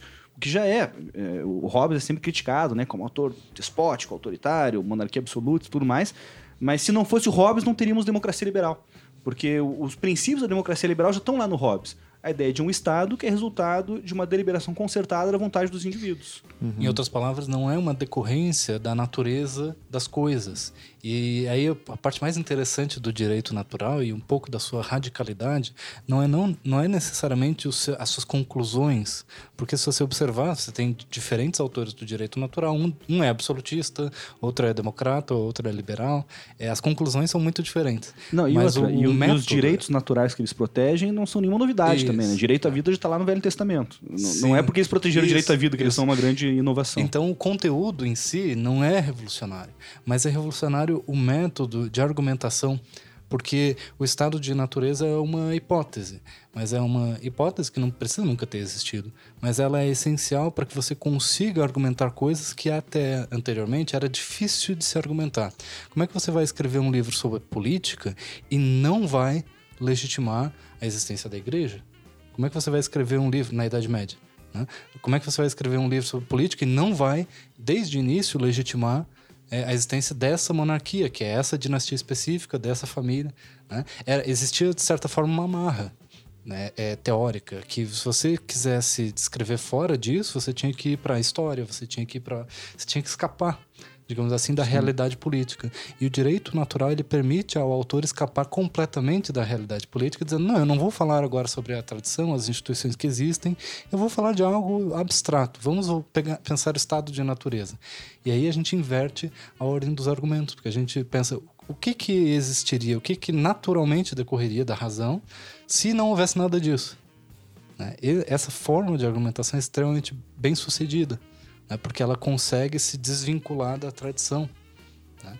Então, é, aí você tem o, o a, a, grande, o, um grande passo para a formação da teoria política medieval e a, e a, reformulação da teoria da soberania, como o Walter falou, com o resgate desse conceito que era tão mal visto, né? que é a ideia de vontade. É, é, é interessante essa ideia que enfim, finalmente a gente consegue ver o processo de modernização nessa separação do céu e da terra, né? Se antes a terra tinha que ser uma réplica do Isso. céu, né? Agora a terra é um jardim onde o homem põe a sua vontade, constrói o seu mundo, inventa seu mundo, e é ele e a sua responsabilidade que importam a partir de então. E tem uma terceira imagem que eu acho que ilustra com muita clareza também essa essa subversão radical do modo como se enxerga o governo dos homens na modernidade política, que é uma figura também muito usada, mas geralmente é usada por civilistas. Uma figura de um pintor francês chamado Jean-Baptiste Moses, uma, uma pintura de 1833, intitulada Napoleão I, coroado pelo tempo, escreve o Código Civil. Uhum. Se vocês procurarem essa, essa imagem na internet, vocês vão ver ali o Napoleão sentado, agora não mais no canto, agora não mais no, do, do ladinho ali, mas no meio do quadro, na região mais iluminada do quadro, sentado sobre as nuvens. Não tem mais virtude nenhuma em volta do, do governante, do imperador aqui nesse caso. Né? Não tem nenhuma virtude que limite a ação dele. E ele é coroado com uma coroa de louros por Cronos, ou seja, pelo tempo. Deus do tempo. E é interessante que o tempo, o Deus, o Deus do tempo, ele é o Deus da vida e é também o Deus da morte. Por isso que ele tem uma foice. Por né? isso que ele segura uma foice. Mas nessa representação imagética aqui, a foice está caída no chão. Ele derruba a foice, ele está com a mão livre, a mão esquerda livre, e na mão direita ele segura a coroa de louros, com a foice derrubada no chão. E o Napoleão sentado no meio do quadro, uma região mais iluminada, pintada de um amarelo brilhante, para mostrar que é da cabeça do Napoleão que vem o governo, olhando para a gente com uma cara de bravo, assim, parece que vai, vai condenar a gente à morte com o olhar que ele está olhando, parece o líder da máfia segurando uma placa de pedra com a mão esquerda e com a mão direita escrevendo nessa placa de pedra. Ele está escrevendo o Código Civil. Ou seja, ele está governando as populações.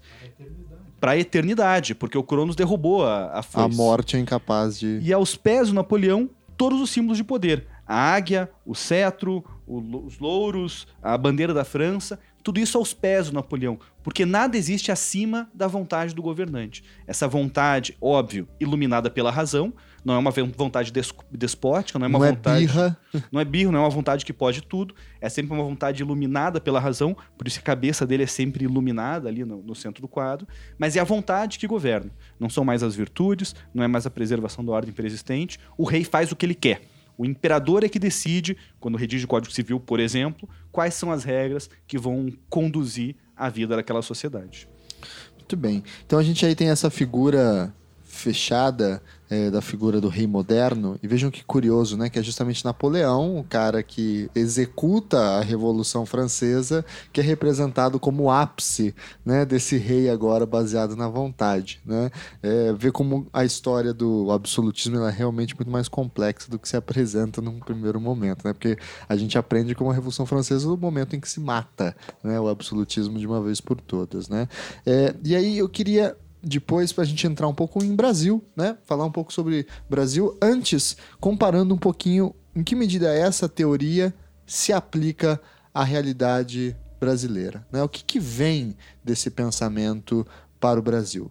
Nós somos governados por reis portugueses por muito tempo, e aqui já há uma primeira diferença. A monarquia portuguesa é uma monarquia diferente da francesa, uma monarquia diferente é, da, da, da inglesa, e em virtude de vários motivos, e um deles é o caráter bastante é, presente da contra-reforma, tanto na Espanha quanto em Portugal, em que esses reis portugueses vão se, ser representados, e aí eu falo para o ouvinte também procurar no Google olhar imagens dos reis de Portugal, vocês vão ver que os primeiros reis de Portugal são representados sempre usando armaduras, né, usando é, armas, porque eles eram encarados como cavaleiros no seu sentido cruzadista. Né? Eles eram representantes da fé católica que estavam agora, em vez de ir para o Oriente Médio, para Jerusalém, eles estavam indo em direção à América, né, em direção à África, em direção à Ásia, para salvar as almas e resgatar as almas. Tudo né? isso depois de terem libertado a Península Ibérica dos mouros. Dos mouros, de uma guerra esse da é um, esse é um Reconquista. né? ponto eh, interessantíssimo, essencial, que muito da, da, da teoria política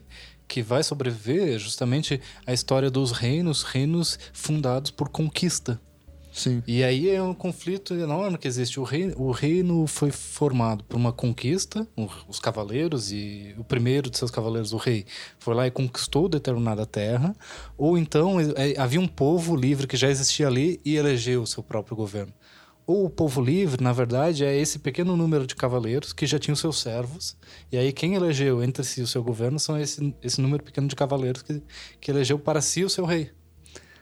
É, então, assim, é, existe um, um- uma discussão clássica nas teorias políticas medievais e que ref- vai refletir até a Idade Moderna. né? Que Quando você cita que, que Portugal é um desses reinos que tem essa característica específica. É, e esse aspecto cruzadista também se misturava com outros aspectos, né? O rei português ele era vicaris Christi também, né? Ele era o vigário de Cristo, ele era o, o representante maior da religiosidade cristã no reino de Portugal, o que é interessante, porque o rei era mais importante que o papa, né? Na, na representação simbólica do cristianismo nos reinos portugueses e, e ibéricos. É, e ele também é representado como pai? É curioso que a gente sempre vê essa figura paterna no rei.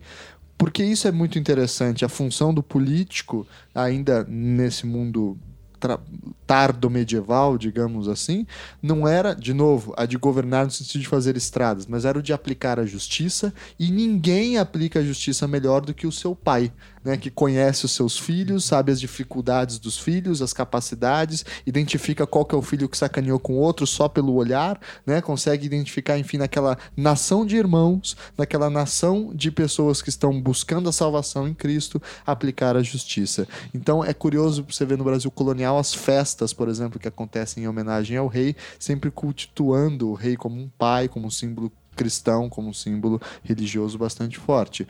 E é outra coisa que é interessante é notar que nessa tradição da realeza é, ibérica, o que vem muito para o Brasil é a reflexão jurídica, teórico-jurídica, desenvolvida pela escolástica ibérica, pela escola de Salamanca. Né?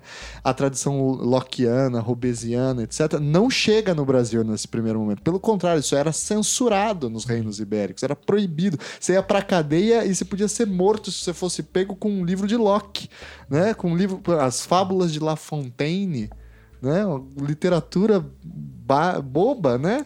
Era considerado crime de lesa majestade se você tivesse, é, porque eles chamavam das francesias perigosas, né? Que podiam ter o poder de destituir essa ordem real. E a parte mais divertida nesse contexto são os censores iluministas. né? Sim. Então, tem um pombal da vida que vão, olha que pena, nós não podemos deixar que as pessoas leiam tais coisas, mas ele, ele por si só lê tudo É. aquilo com. Eu leio para saber o que, que é, para poder falar não pode. Né?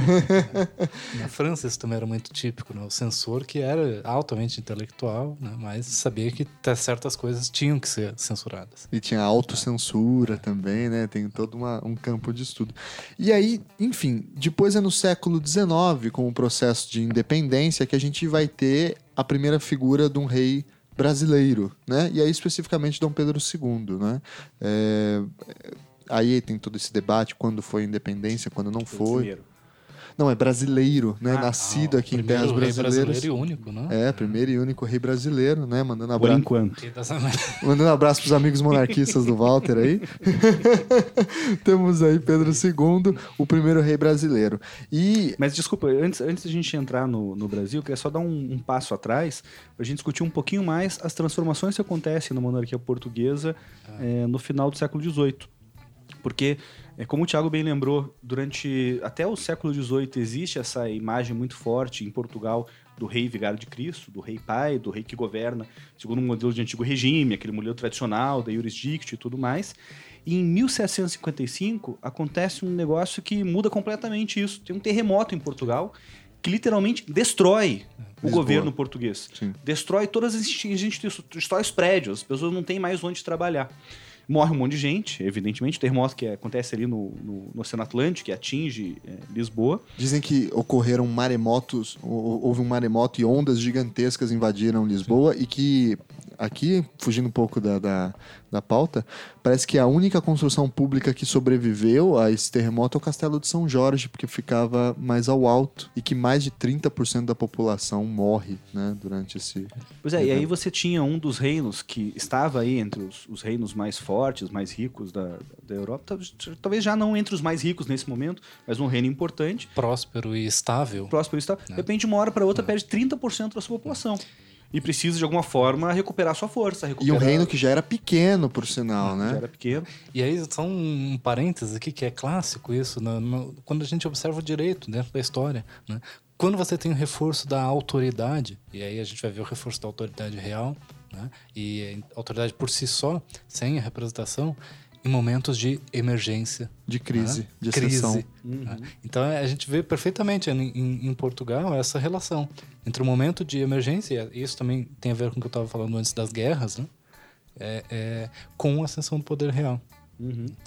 Então vem esse terremoto, mata uma, uma cacetada de gente, isso obviamente enfraquece o reino, e aí o governo, o rei, precisa fazer alguma coisa para voltar a fortalecer o seu poder de governo. E fazer alguma coisa passa a significar, nesse momento, justamente interferir sobre a realidade. E aí que começam as reformas de Pombalinos, lá o governo do Marquês de Pombal. Quer dizer, ele, ele, ele modifica a estrutura de governo, modifica a estrutura administrativa, aproveita que as construções mais antigas foram destruídas para reorganizar a urbanização da cidade de Lisboa. Em outras palavras, a partir da metade do século XVIII, graças a esse terremoto que destruiu o governo português, o governo português muda e o rei passa a ser um rei que faz coisas. E começa a fazer cada vez mais coisas. Eu tenho aqui uma, uma, uma lista de várias estruturas administrativas que foram criadas após o terremoto.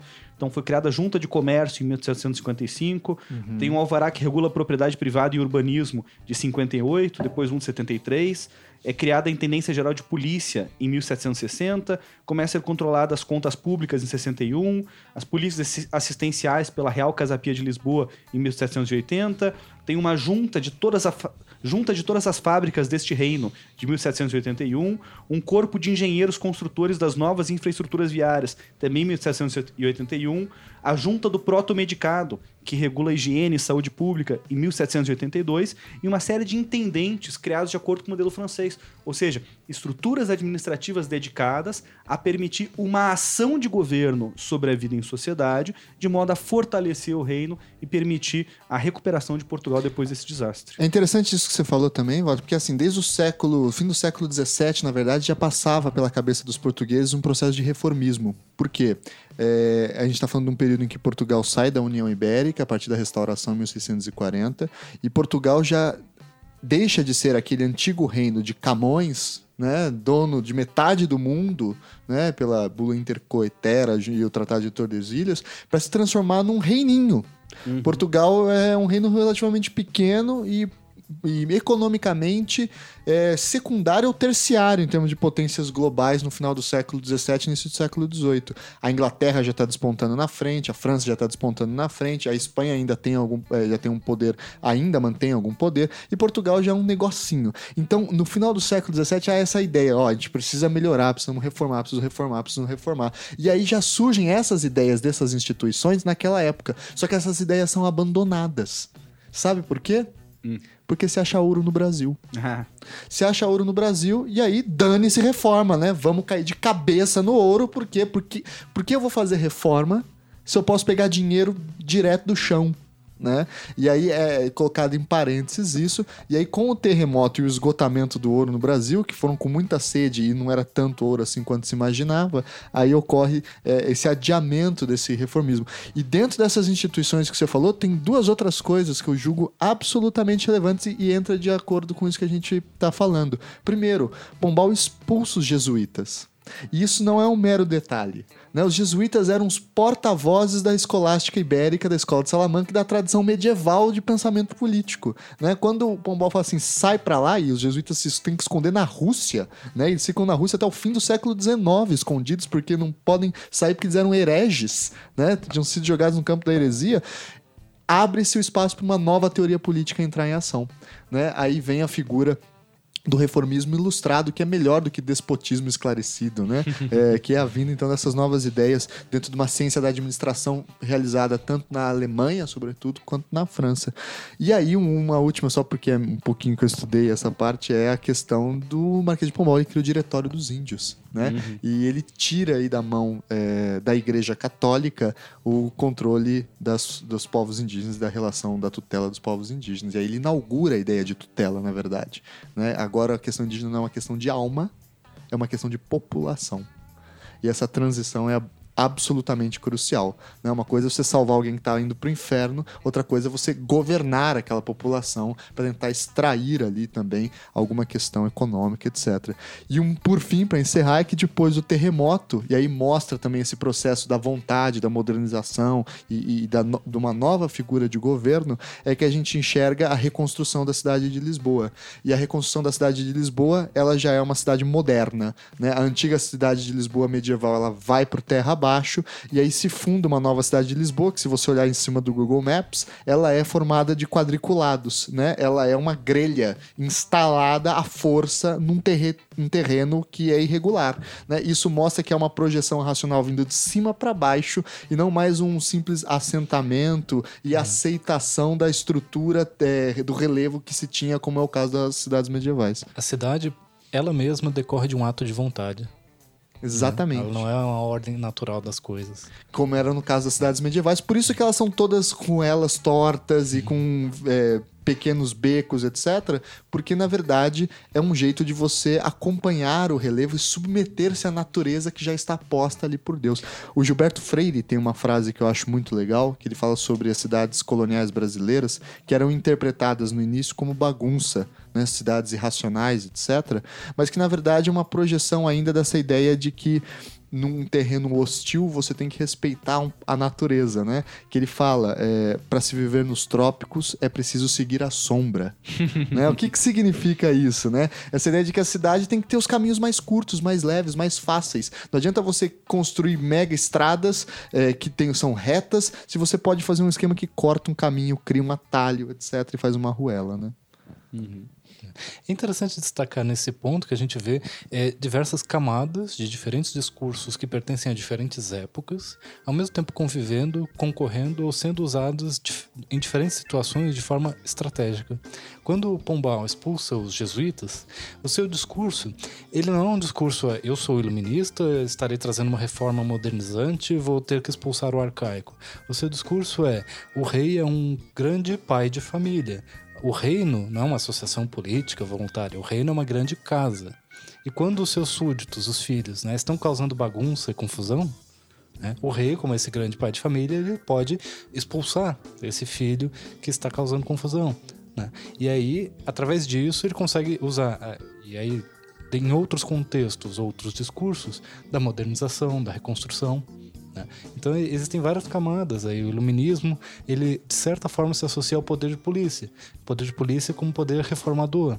Mas o poder de polícia, ele também vem de uma raiz medieval, de ordem, é, é, de boa ordem.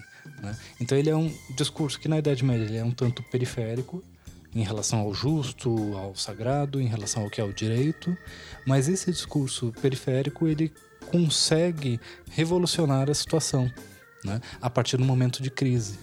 Né? Tem, um, tem um ditado americano né, que, que, diz assim: nunca, é, never waste a good crisis. Né? Nunca, não jogue fora uma boa crise.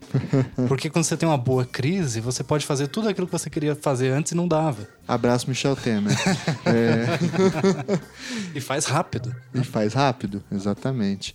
E Bom, aí então Portugal eh, começa a fazer coisas, o rei começa a ser um rei que governa, começa a ser um rei que governa de acordo com, com a polícia, isso continua durante todo o século XVIII, até que no final do século XVIII acontece uma outra catástrofe natural chamada Napoleão Bonaparte. É. Proíbe os portugueses de fazerem comércio com a Inglaterra com quem ele estava em guerra. Os portugueses não têm como fazer isso, porque a Inglaterra é, é a única forma que Portugal tem ainda de ter algum dinheiro. Napoleão vai lá, invade Portugal e a família real foge às pressas para o Brasil. E curioso, né? O Napoleão esse símbolo maior do iluminismo, de uma administração racionalizada, de uma administração moderna, é o responsável por interromper essas transformações que aconteciam em Portugal. Porque justamente a situação de guerra cria uma sobreposição de poderes concorrentes muito similar ao modelo que existia no antigo regime. O José Sutil, historiador do direito português, fala, eu vou ler aqui rapidinho porque o jeito que ele fala é, é muito claro. Ele diz que à semelhança do pastel de mil folhas, os portugueses, um pouco por todo lado, eram surpreendidos por poderes sobrepostos. Exércitos invasores em trânsito, compromissos das revoltas com os poderes locais, fervores religiosos e sebásticos, né, o retorno de São Sebastião, vinganças da polícia de Lagarde, dos corregedores mores e dos traidores, exigências do governo de Junot, ordens dos forasteiros do Brasil, a família real que estava aqui agora, né? Silêncios da regência, intimidações dos senhores veniais e as encrencas dos ingleses. Quer dizer, de repente, uma hora para outra, com a invasão napoleônica, Portugal se vê de novo reduzida a um contexto de antigo regime, de um monte de poder sobreposto, ninguém sabia direito quem mandava, até quando mandava, até onde mandava. E aí tem um, período de crise aí até o retorno definitivo de Dom João VI para Portugal. E aí já é outra história que. Que aí já também. Aí, aí acho Mas... que é a história, porque ele volta é. sob um regime constitucional. Isso, exatamente. Aí é o grande salto. Mas nesse meio termo, veja que, que da grande crise, da quase morte, a experiência de quase morte, digamos assim, política, né, desse Império Português, é, é vislumbrável, é possível o renascimento através de um novo império. Né? E assim, até o Império Brasileiro, ele é, um, de certa forma, ele tem essa, eh, essa relação é, simbólica com esse renascimento do, desse império depois dessa crise. Né? Ocorre a, a terrível e diabólica é, Revolução Francesa, né? que causa desastre e mortes a todos, apesar de que tem um, um brilhante general que todos odeiam e todos admiram, né, uhum. pelas suas conquistas, mas é, é, ao vir ao Brasil, esse, esse novo continente, que é o continente digamos assim, do futuro, é possível imaginar um novo império, um renascimento do Império Português.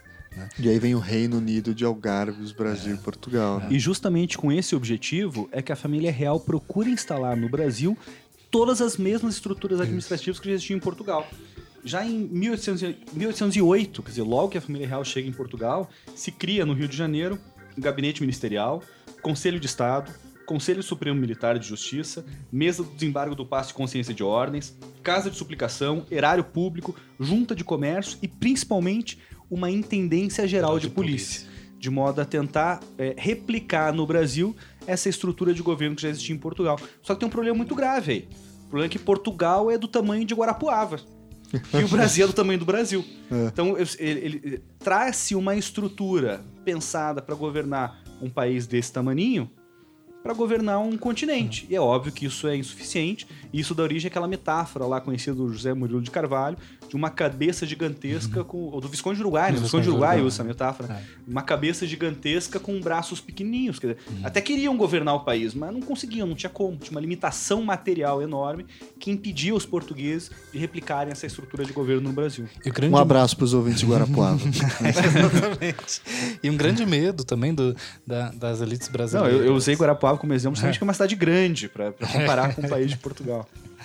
É, é, como existia antigamente um status de colônia e metrópole, a é, metrópole é Portugal, onde fica a corte, naturalmente, onde é a sede do governo, e o resto, colônia, o resto sem representação apropriada, né? a transferência da família real para o Rio de Janeiro significa também uma transferência dessa corte, mas significa dizer que o Rio de Janeiro é agora a metrópole e que outras províncias brasileiras, apesar do Brasil ser erguida a reino, passam a temer, muitas vezes, o, essa dependência em relação ao Rio de Janeiro, que vai marcar depois o Império como um, todo, um pouco da história do Império tem, está relacionado a isso.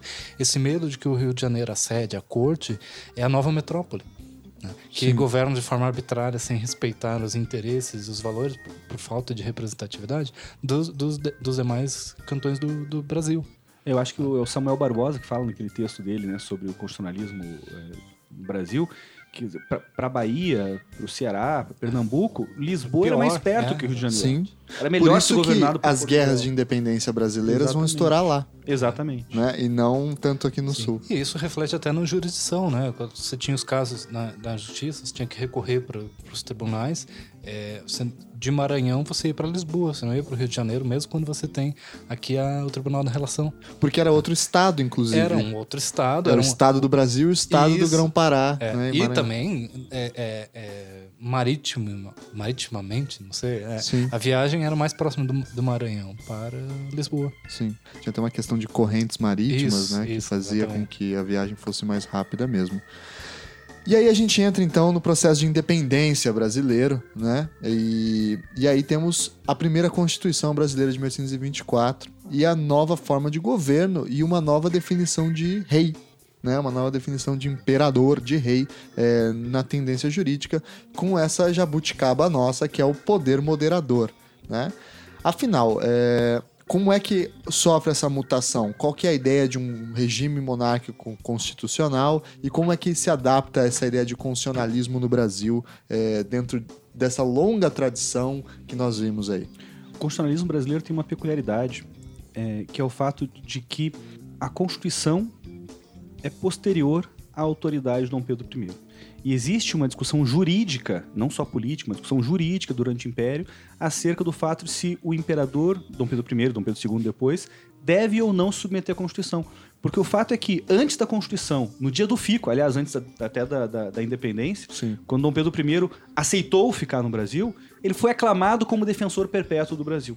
E essa aclamação de Dom Pedro I como defensor perpétuo do Brasil, que depois é incorporada no texto da Constituição como regra constitucional, esse é um dos títulos constitucionais do imperador, defensor perpétuo do Brasil, é, essa aclamação atribui a ele o fundamento de legitimidade como representante da nação.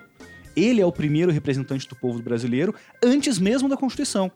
Quer dizer, é, a Constituição não aparece no, no, no contexto do Brasil imperial como fundamento da legitimidade da autoridade política. A legitimidade da autoridade política precede a Constituição. E é isso que justifica, por exemplo, o fato de Dom Pedro I dissolver a Assembleia Constituinte e outorgar uma nova. Porque não é a Assembleia Constituinte que representa o povo, é o rei que representa o povo. Porque ele foi aclamado, porque o povo pediu para ele ficar e salvar o país. E ao dissolver a, a Assembleia, né, é, Dom Pedro faz questão de dizer que façam, então, os representantes agora uma Constituição, é, digamos assim, boa o suficiente para que ela seja aprovada por ele mesmo. É, em outras palavras, não lembro agora exatamente o termo, mas isso escandaliza é, o Frecaneca, que depois escreve sobre isso. Depois não vai ter um bom destino, digamos assim, né? enquanto um revolucionário. Mas o Frecaneca ele tenta fazer uma análise dessa origem da Constituição brasileira do ponto de vista coerente com as teorias liberais, digamos assim, que o povo, né, o povo teria seus representantes e os representantes fariam a constituição política. Essa constituição política seria serviria de instrumento de governo, mas também instrumento de, de para conferir legitimidade a esse governo. E os representantes do povo é aí que sim é, escolheriam a dinastia é, que iria governar. E aí por acaso a, a dinastia que eles iriam escolher claro é a que já existe né que já está no poder. Mas isso é na ordem das coisas seria seria assim não. A dinastia seria uma escolha do povo né? e não o contrário. Mas o que Dom Pedro é, é, faz, e isso demonstra também muito da concepção política da, da época e da concorrência desses pensamentos políticos diferentes. Né? Ele, ele, é ele representa o povo, ele é um órgão que representa é, tanto quanto o que seria a Assembleia. Né? Mas mais do que isso, ele leva à aprovação da sua, dos seus projetos de Constituição, estou falando que seu, simplificando, claro, né? mas as câmaras municipais. É, que é exatamente como funcionava no antigo regime. Sim. Né? A representação política estava pelas câmaras municipais. Pelos municípios. Né? Então ele vai ouvir, ele vai é, ter uma relação mais direta com a Câmara da, da Corte, com os representantes das câmaras municipais e não com essa coisa estranha que é eleições nacionais, um órgão representativo de eleitores do, do país inteiro porque os, os, sítios, ou os conselhos com C, né, como você falava isso, na tradição isso. política portuguesa, era da onde irradiava o verdadeiro poder isso. político, a né? administração conciliar essa... É. Muito bem. E aí surge então essa figura do poder moderador. Qual é que é a dessa história? Porque a gente aprende na escola muito brutalmente assim, né? Existem três poderes, o judiciário, o legislativo e o executivo. E aí Dom Pedro I vai lá e bota o moderador, que é o seguinte, eu mando em todo mundo, calem a boca. Né? E aí se criaria então um absolutismo constitucional no Brasil, uma excrescência, uma jabuticaba, que é assim, tem constituição, mas no fim das contas é, o imperador faz o que quiser. Ah, é, Para entender o poder moderador, a gente tem que voltar um pouquinho na teoria política francesa, entender o contexto político em que o, a, o conceito surge. Não sou especialista no assunto, recomendo para quem. Vou recomendar antes da hora né, os textos do, do programa, do podcast, mas recomendo para quem se interessa mesmo pelo assunto que leia diretamente o Benjamin Constant e a tese de doutorado do Christian Lynch, chamado Momento Monarquiano, que é um baita estudo sobre o poder moderador. Tem um capítulo lá que ele destrincha todo o pensamento do Benjamin Constant no contexto da França pós-revolucionária. Mas um resumo apressado aqui da discussão é, basicamente é o seguinte: é, a França pós-revolucionária tinha um grave problema de estabilidade política. Em poucos anos ali tem uma sequência enorme de constituições. Quem, quem estudou a Revolução Francesa aí lembra bem da, da dificuldade que é entender esse período. Tem um revolucionário depois do outro. São trocentas repúblicas em um século, né? Trocentas constituições uma depois da outra. E Luiz Bonaparte no meio. Tudo isso. E aí o, o, o que acontece é o seguinte: é, a partir do momento em que a teoria política passa a encontrar no povo o fundamento de legitimidade política para governar a nação. Não mais na natureza, não mais, na não natureza, mais em Deus, ou na não tradição. mais na vontade, agora no povo. O povo, a, a, a questão política do, do, dia a dia ali, do, do, da necessidade política que passa a aparecer né, nessa sociedade é a seguinte: quem é o povo? Por um certo momento, o povo até tenta se autogovernar, mas não dá muito certo e acaba se optando pela solução do, do governo representativo. E a discussão política mais importante aí passa a ser, então, quem representa o povo. E aí esse é o problema, porque a qualquer momento, qualquer grupelho radical pode decidir que ele é que é a verdadeira representação da nação, derrubar o governo existente, decapitar todo mundo e instaurar um novo governo revolucionário. E isso acontece seguidamente na França pós-revolucionária.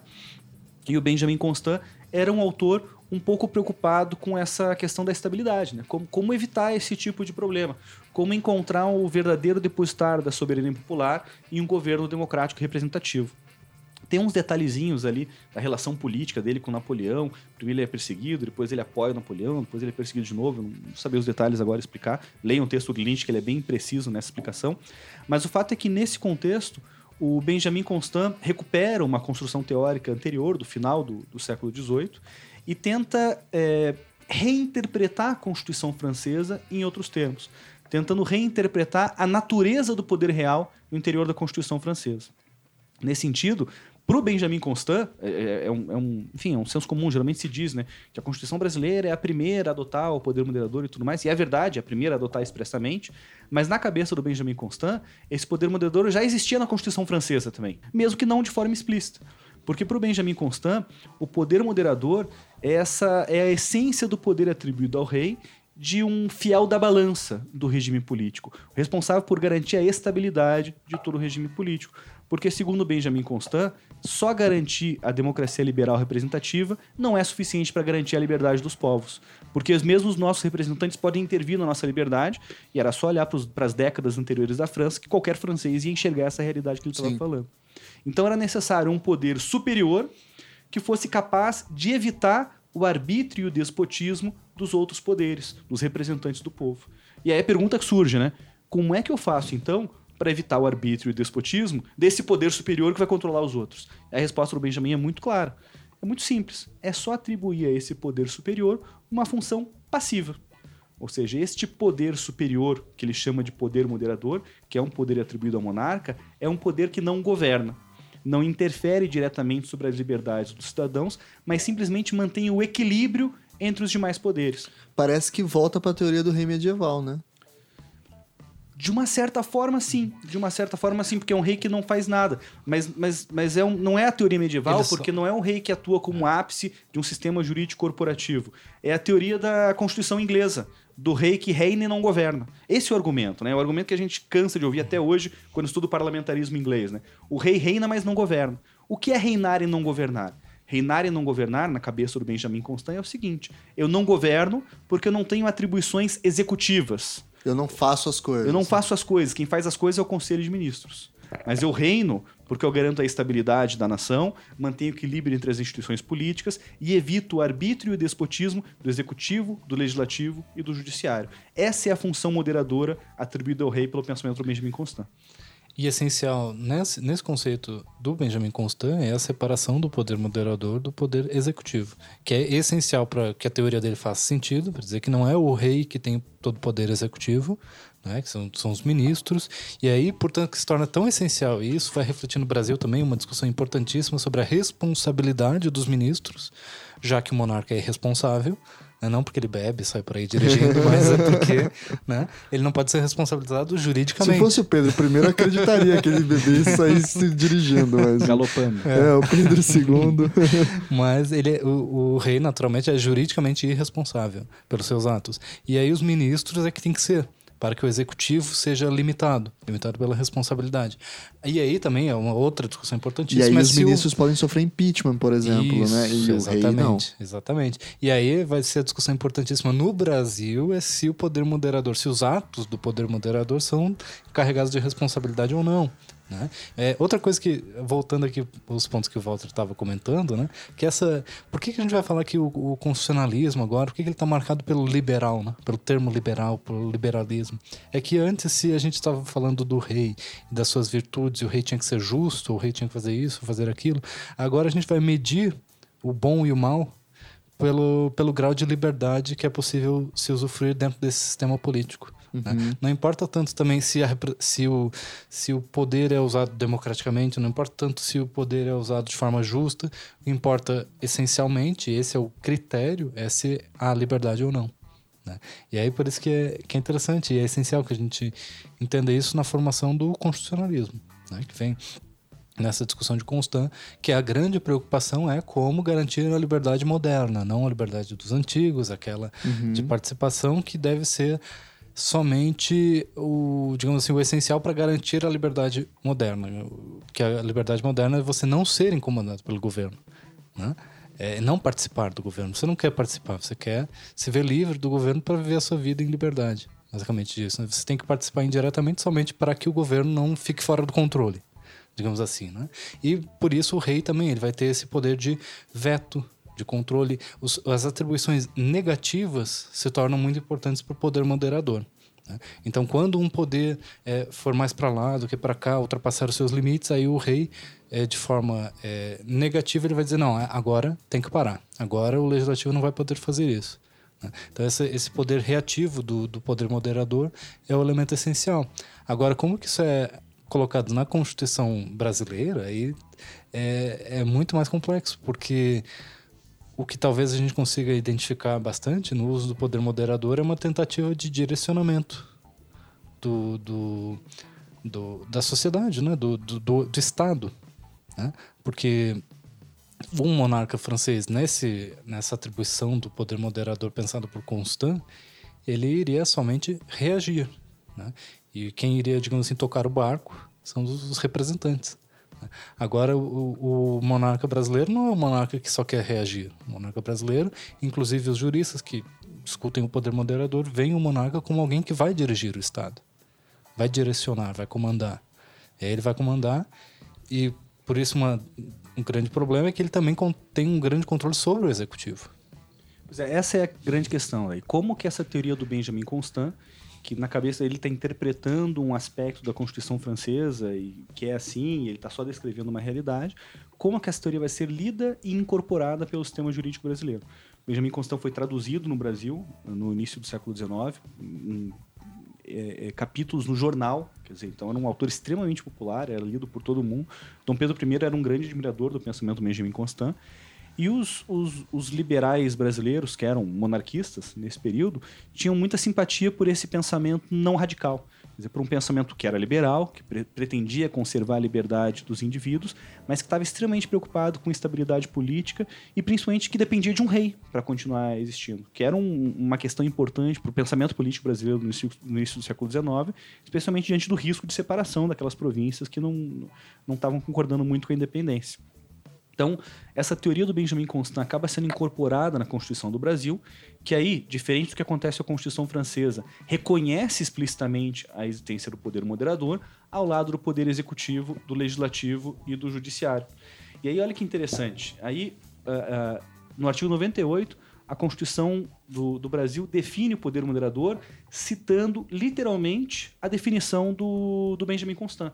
Benjamin Constant dizia que o poder moderador é a chave de toda organização política, la clef, em, em francês, e na, na, Constituição, na Constituição brasileira se diz que o poder moderador é a chave de toda organização política, e continua, e é delegado privativamente ao imperador como chefe supremo da nação e seu primeiro representante. Aí a teoria da representação é, anterior à Constituição que a gente discutiu agora há pouco para que incessantemente vele, e aqui as funções do poder moderador, sobre a manutenção da independência equilíbrio e harmonia dos mais poderes políticos. Ou seja, o poder moderador serve para isso, para garantir o equilíbrio e a harmonia entre os outros poderes políticos. Só que com uma diferença pequena, mas importantíssima com relação à teoria do Benjamin Constant, essa diferença que o Najib já, já mencionou. É, no pensamento do Benjamin Constant, essa inviolabilidade, essa irresponsabilidade, esse poder supremo do poder moderador como representante da soberania, era contrabalanceada pelo seu caráter puramente passivo, quer dizer, um poder que não faz nada. Então ele pode ter todos esses poderes porque ele não tem como afetar a minha liberdade. Se isso é verdade na teoria, quando a gente fala do poder moderador no Brasil, o fato é que na prática, ao mesmo tempo em que o poder moderador é atribuído ao imperador, se o imperador é que exerce o poder moderador de forma isolada, o imperador é também, ao mesmo tempo, o chefe do poder executivo. Então, olha que interessante, que interessante. Existe uma distinção entre os dois poderes, o poder moderador e o poder executivo, mas os dois estão na mesma pessoa, o imperador. E aí que começa toda a discussão política, primeiro, e jurídica depois, acerca dos limites e da responsabilidade pelo exercício do poder moderador. No início, a resistência é forte e acaba culminando com a expulsão de Dom Pedro I no Brasil. Quando ele dissolve lá o parlamento mais uma vez, tal, gera uma crise política importante, ele vai embora, vai para Portugal e larga o filho dele aqui com a regência. E a regência acaba aproveitando para reduzir as prerrogativas do poder moderador, até porque você não tinha um imperador que os exercesse, né, eram os regentes que passavam a exercer e tentam até acabar com o poder moderador, que depois é restaurado com, com o golpe da maioridade, já que está na moda falar em golpe. depois é restaurado com o golpe da maioridade e atribuído diretamente a Dom Pedro II. Mas o problema continua, porque de um lado você tem um poder moderador que pode tudo porque representa a soberania, e de outro lado, você tem o fato de que a mesma pessoa que exerce o poder moderador também exerce o poder executivo. E esse poder moderador que pode tudo é absolutamente irresponsável. Não, ó, isso é outra diferença importante com relação ao pensamento do Benjamin Constant, não é o poder moderador que é irresponsável e inviolável. O monarca é irresponsável e inviolável. A pessoa do monarca. Tanto quanto exerce o poder moderador, quanto quando exerce o poder executivo. E aí começa uma discussão jurídica acerca da constitucionalidade dessa inviolabilidade absoluta do monarca, na medida em que ele exerce simultaneamente poder moderador e poder executivo. E aí, nos primeiros anos, é, o que a gente vai observar é uma relativa predominância do monarca no sistema constitucional. Porque se existe um Conselho de Estado, ele vai nomear os membros do Conselho de Estado. Né? O Senado, que é vitalício, também é, é, funciona por nomeação. Né? Então, o que você teria de espaço para representação é o pequeno espaço da, da, da Câmara Baixa, digamos assim. Né? Então, quando o, é, quando Dom Pedro I é expulso né, do Brasil, praticamente, o que existe, o, o, programa do Partido Liberal envolve reagir a tudo isso. É, restringir ou abolir as prerrogativas do poder moderador, é, a, tentar acabar com a, a vitalicidade do, do Senado, acabar com o Conselho de Estado. É, um, é um, um, conjunto de coisas, não é somente um poder específico, mas um conjunto de coisas que, para alguns liberais, significava continuidade do absolutismo.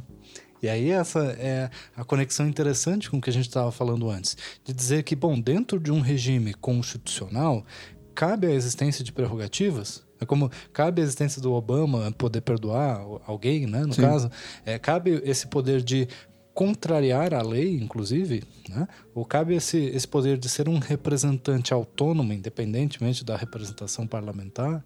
Né? E aí, para alguns setores do Partido Liberal, justamente isso vai ser um grande problema, de que Dom Pedro I era um grande, no fundo, absolutista. Né? E aqueles que o defendiam, muitas vezes uns corcundas, eram aqueles que, na verdade, queriam a continuidade de um absolutismo no Brasil e mais tarde vão dizer que o Partido Conservador, na verdade, é formado por parte desses que queriam o absolutismo, digamos assim. Né? Mas que também, de certa forma, eram liberais por outros interesses. Né? Então, a discussão da década de 30, no período da regência, é um dos momentos mais ricos para a gente tentar entender isso, porque, justamente como o Walter falou, não tem mais quem exerça a, o poder moderador. Mas ele ainda existe, ele ainda está na Constituição. E os regentes, de certa forma, eles vão também é, é, estar ali no local perfeito para usar essas prerrogativas monárquicas. E, e é o momento de gestação do Estado brasileiro, sobretudo ali, né? Sim, não, e é isso que eu acho mais interessante. Eu, eu acho apaixonante esse período justamente por isso, porque aí é, é o que o Najib falou agora há pouco, né? Não desperdice uma boa crise. Isso. Crise política. O, o rei foi expulso do Brasil, a gente não sabe direito quem vai governar, e é nesse momento que os liberais aproveitam para agir politicamente, buscando uma reforma institucional na natureza da monarquia brasileira. Se antes o monarca era monarca pela natureza das coisas, agora o monarca é monarca porque a gente quer. E se ele é monarca porque a gente quer, que tipo de monarca nós queremos? Essa é a discussão da primeira metade do século XIX. Uma discussão sobre uma reforma institucional que procura é, modificar a natureza jurídica do, do, monarca, as suas prerrogativas, as suas competências, a, a, o modo de exercício do poder, o grau de centralização ou descentralização, justamente para transformar o modelo de exercício da monarquia. E é interessante perceber como nesse momento a discussão não é jurídica. Não se discute juridicamente os limites constitucionais do exercício do, da, do poder real. O que se discute é política. Vamos mudar o modo como a Constituição regula o poder real. É, é, é o debate jurídico se transforma num debate político. Não, não é que ele se transforma em debate político. Ele desaparece e dá lugar ao debate político. Tem uhum. outra natureza. O debate jurídico, eu não preciso fazer debate jurídico porque eu não preciso respeitar as leis. É interessante isso, né? Uhum. Se você não precisa respeitar as leis, por que você vai discutir direito? Eu discuto política, vou mudar as leis. Não vou discutir qual é o significado das leis. Agora, é claro, Posteriormente, depois do golpe da maioridade, quando ocorre uma estabilização política, um retorno da centralização nas mãos do monarca, aí eu não consigo mais mudar as leis. Aí o debate político sai de cena e volta o debate jurídico. Se eu não consigo mudar as leis, então vou interpretar essas leis. Vamos tentar ver o que, que as leis dizem, interpretar juridicamente para limitar agora não mais por uma reforma institucional, e sim por uma interpretação jurídica, o modo como o monarca exerce o seu poder que é o debate lá entre o Visconde de Uruguai e Zacarias de Vasconcelos a partir da década de 60. Tá, é, mas como é que então o rei, o Pedro II, no caso, usava esse poder moderador? Bom, eu vou ler então as prerrogativas do poder moderador segundo a Constituição. Está lá no artigo 101 da Constituição do, do Império, que diz que o imperador exerce o poder moderador, primeiro, nomeando os senadores, é ele que escolhe os senadores em uma lista tríplice, é, após uma eleição. Segundo, convocando a Assembleia Geral, extraordinariamente, quando pediu o bem do Império. Terceiro, sancionando os decretos, as resoluções da Assembleia para que tenham força de lei. Quarto, aprovando e suspendendo interinamente as resoluções dos conselhos provinciais.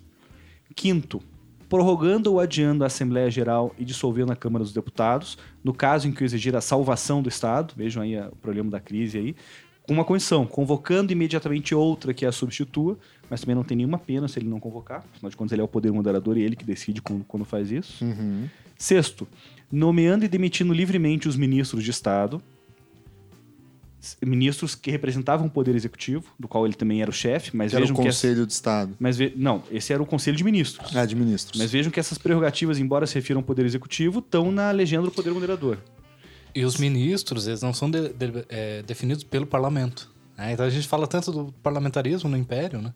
E é justamente esse convívio entre o chefe de Estado e o chefe do poder moderador com o parlamento como dois atores políticos que às vezes é, entram, estão em concordância, às vezes discordam, às vezes um tenta conquistar o outro. né? Mas é exatamente isso, não é, que, não é um parlamentarismo autônomo, em que a maioria parlamentar decide o gabinete. Pelo contrário, se há discordância entre maioria parlamentar e gabinete, cabe ao poder moderador, ou seja, ao imperador, decidir se dissolve o gabinete ou se dissolve a maioria parlamentar para fazer novas eleições. Depois ele também pode suspender os magistrados. É, veja então a- as atribuições relativas ao controle dos demais poderes, né? É, controla o executivo, controla o legislativo, controla o judiciário. É por isso que se pode dizer, e alguns falam isso, que o poder moderador é uma espécie de controle de constitucionalidade do século XIX? Ele tem algumas atribuições que lembram um pouco o controle de constitucionalidade, como, de certa forma, o que seria equivalente à cassação de uma lei. né? Porque ele suspende, ele pode suspender a a execução de leis nas províncias, por exemplo. Né? Ele tem algum. Ele tem poder de veto, e o veto também pode ser fundamentado nessa discordância com a Constituição. né? Depois, mais tarde, a atividade do, conse do Conselho de Estado vai ter essa característica também de quando você questiona uma lei de uma província, dizendo que essa lei entra em conflito com a lei eh, geral, teoricamente a Constituição diz que a competência para julgar isso é da Assembleia. É a Assembleia que vai definir se a lei provincial é contraditória ou não. Ou se violou a competência, digamos assim, que é basicamente o que a gente pensa hoje como controle formal de constitucionalidade, que é uma violação de competência. Que, na verdade, é a base do, do controle de constitucionalidade por, por distribuição de competência. Né? Também nasceu assim nos Estados Unidos por conta do federalismo. E aqui também só se torna relevante o controle de constitucionalidade quando você tem assembleias provinciais, porque aí tem possibilidade de conflito de competência. Mas aí o Conselho de Estado vai começar a atuar nessa área. Meio que dizendo que, bom, se a Assembleia não está fazendo isso, alguém tem que fazer. né? O Visconde do Uruguai fala isso em termos assim quase descarados. Ele diz assim: a Assembleia não está cumprindo com a sua competência de caçar as leis, é, é, as leis provinciais que são absurdas, que contrariam a Constituição.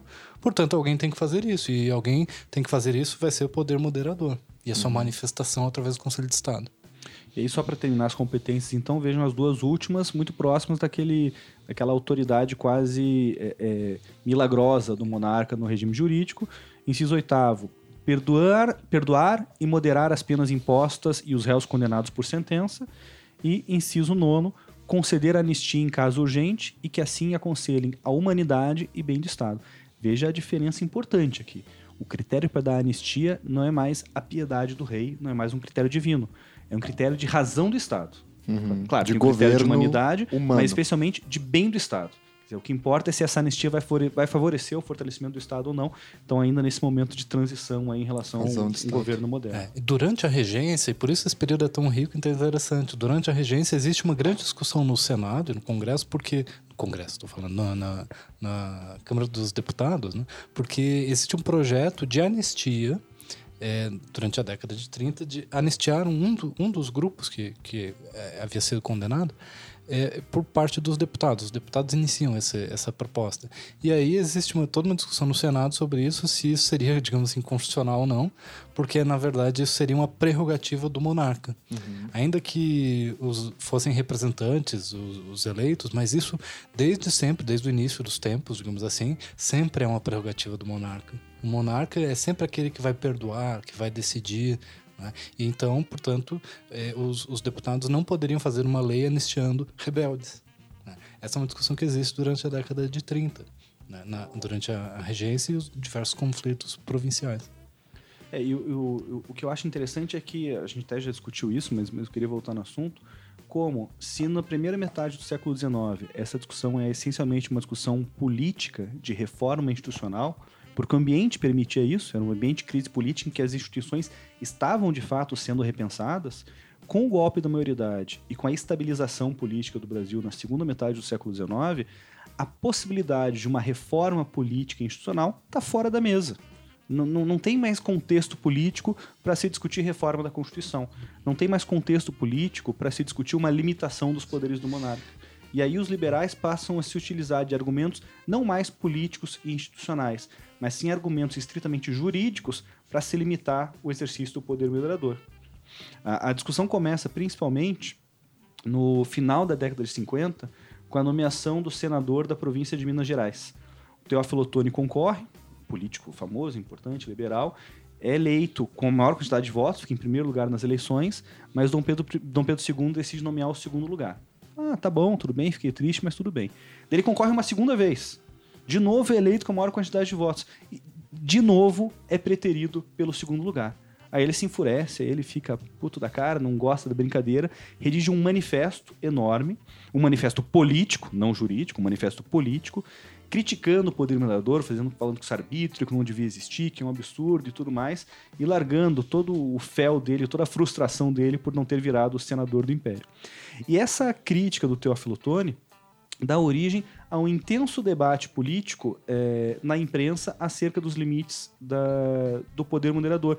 E começa a se criticar o poder moderador, e essa crítica dá origem, então, a uma discussão também na imprensa sobre os limites da responsabilidade dos atos praticados pelo poder moderador. Porque a discussão passa a ser a seguinte, então, tudo bem, se o poder moderador é exercido pelo monarca, e se o monarca é absolutamente inviolável e irresponsável pela própria norma constitucional, quem responde por esses atos, se é que alguém responde por esses atos? Essa é a discussão jurídica. Quem responde pelos atos praticados pelo poder moderador, se o monarca não responde? E aí começa esse debate famoso entre o Zacarias de Góes Vasconcelos e o Visconde de Uruguai. Basicamente, os argumentos são os seguintes. É, quando o monarca exerce o poder moderador, ele precisa primeiro consultar o Conselho de Estado, e os conselheiros de Estado são responsáveis por maus conselhos. Mas se eles derem um bom conselho e o imperador não seguiu o bom conselho, Ninguém responde. E, de outro lado, quando o, o, imperador exerce o poder executivo através do Conselho de Ministros, os ministros respondem pelos atos praticados pelo Poder Executivo. Então, os ministros têm responsabilidade por tudo que o imperador manda eles fazerem como Poder Executivo. Mas, pelos atos do Poder Moderador, pelo menos a princípio, segundo o texto constitucional, ninguém responde. Nem o é. Conselho de Estado, porque ele só responde pelos conselhos, nem o Conselho de Ministros, porque ele só responde pelos atos do Poder Executivo. Uhum. É, porque existe um paralelo com isso no sistema parlamentarista britânico, porque era esperado de um ministro que, se ele não concordasse com aquela ordem, que ele renunciasse. Né? Então, você sai do, do gabinete se você não concorda com aquela ordem. Mas, uhum. obrigatoriamente, você precisa concordar porque você vai ser o executor daquela ordem, você vai ser é, o responsabilizado e não o monarca, naturalmente. Né? Agora, claro que essa, essa, esse debate jurídico, ele tem como raiz esse conflito político do Partido Liberal com o Partido Conservador. Porque o, o que, que, o, por que os liberais estão indignados, revoltados?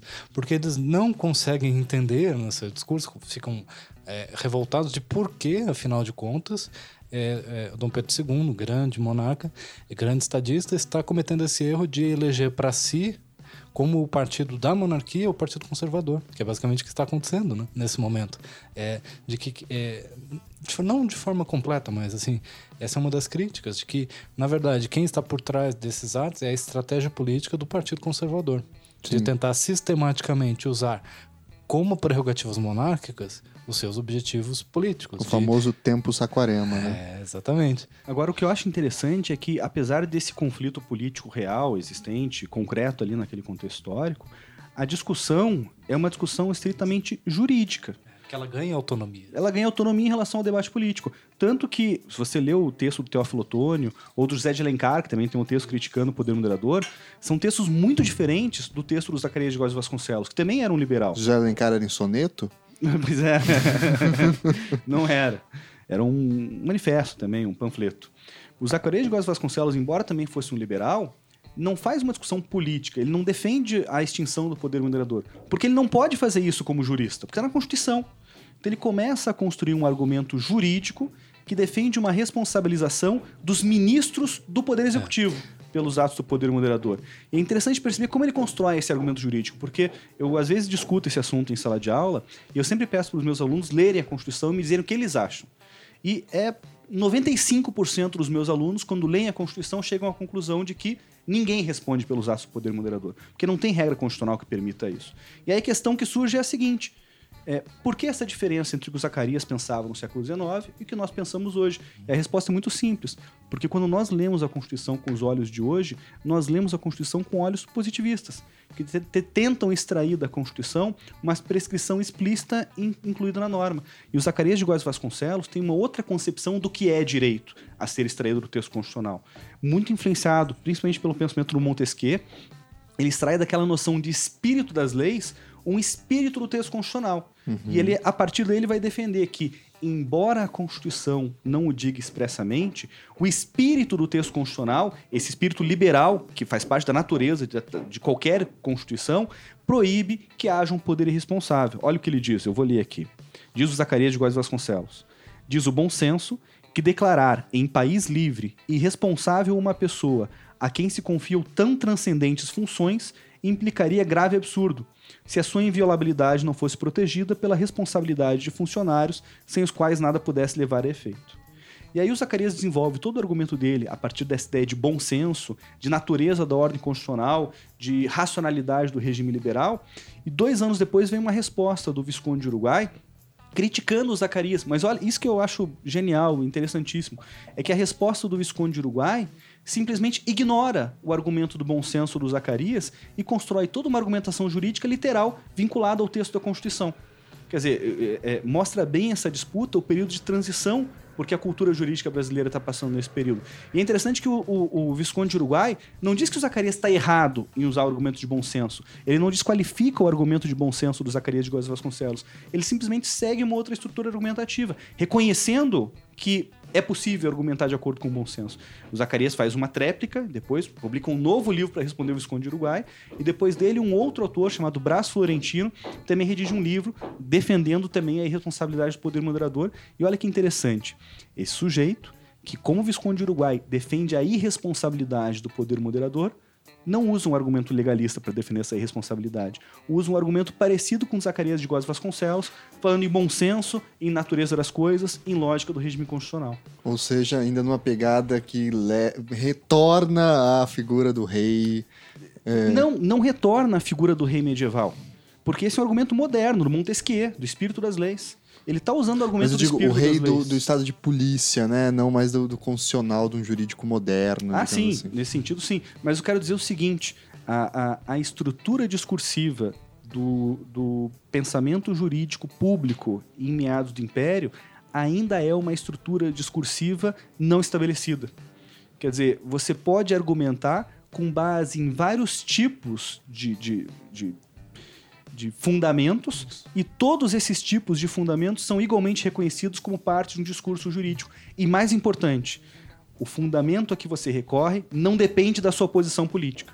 Você pode ser liberal e recorrer a um argumento do espírito das leis, você pode ser conservador e recorrer a um argumento do espírito das leis, ou você pode ser conservador e recorrer a um argumento legalista do, da, da, letra da lei. Olha, olha que interessante a complexidade do pensamento jurídico é, brasileiro em meados do século XIX.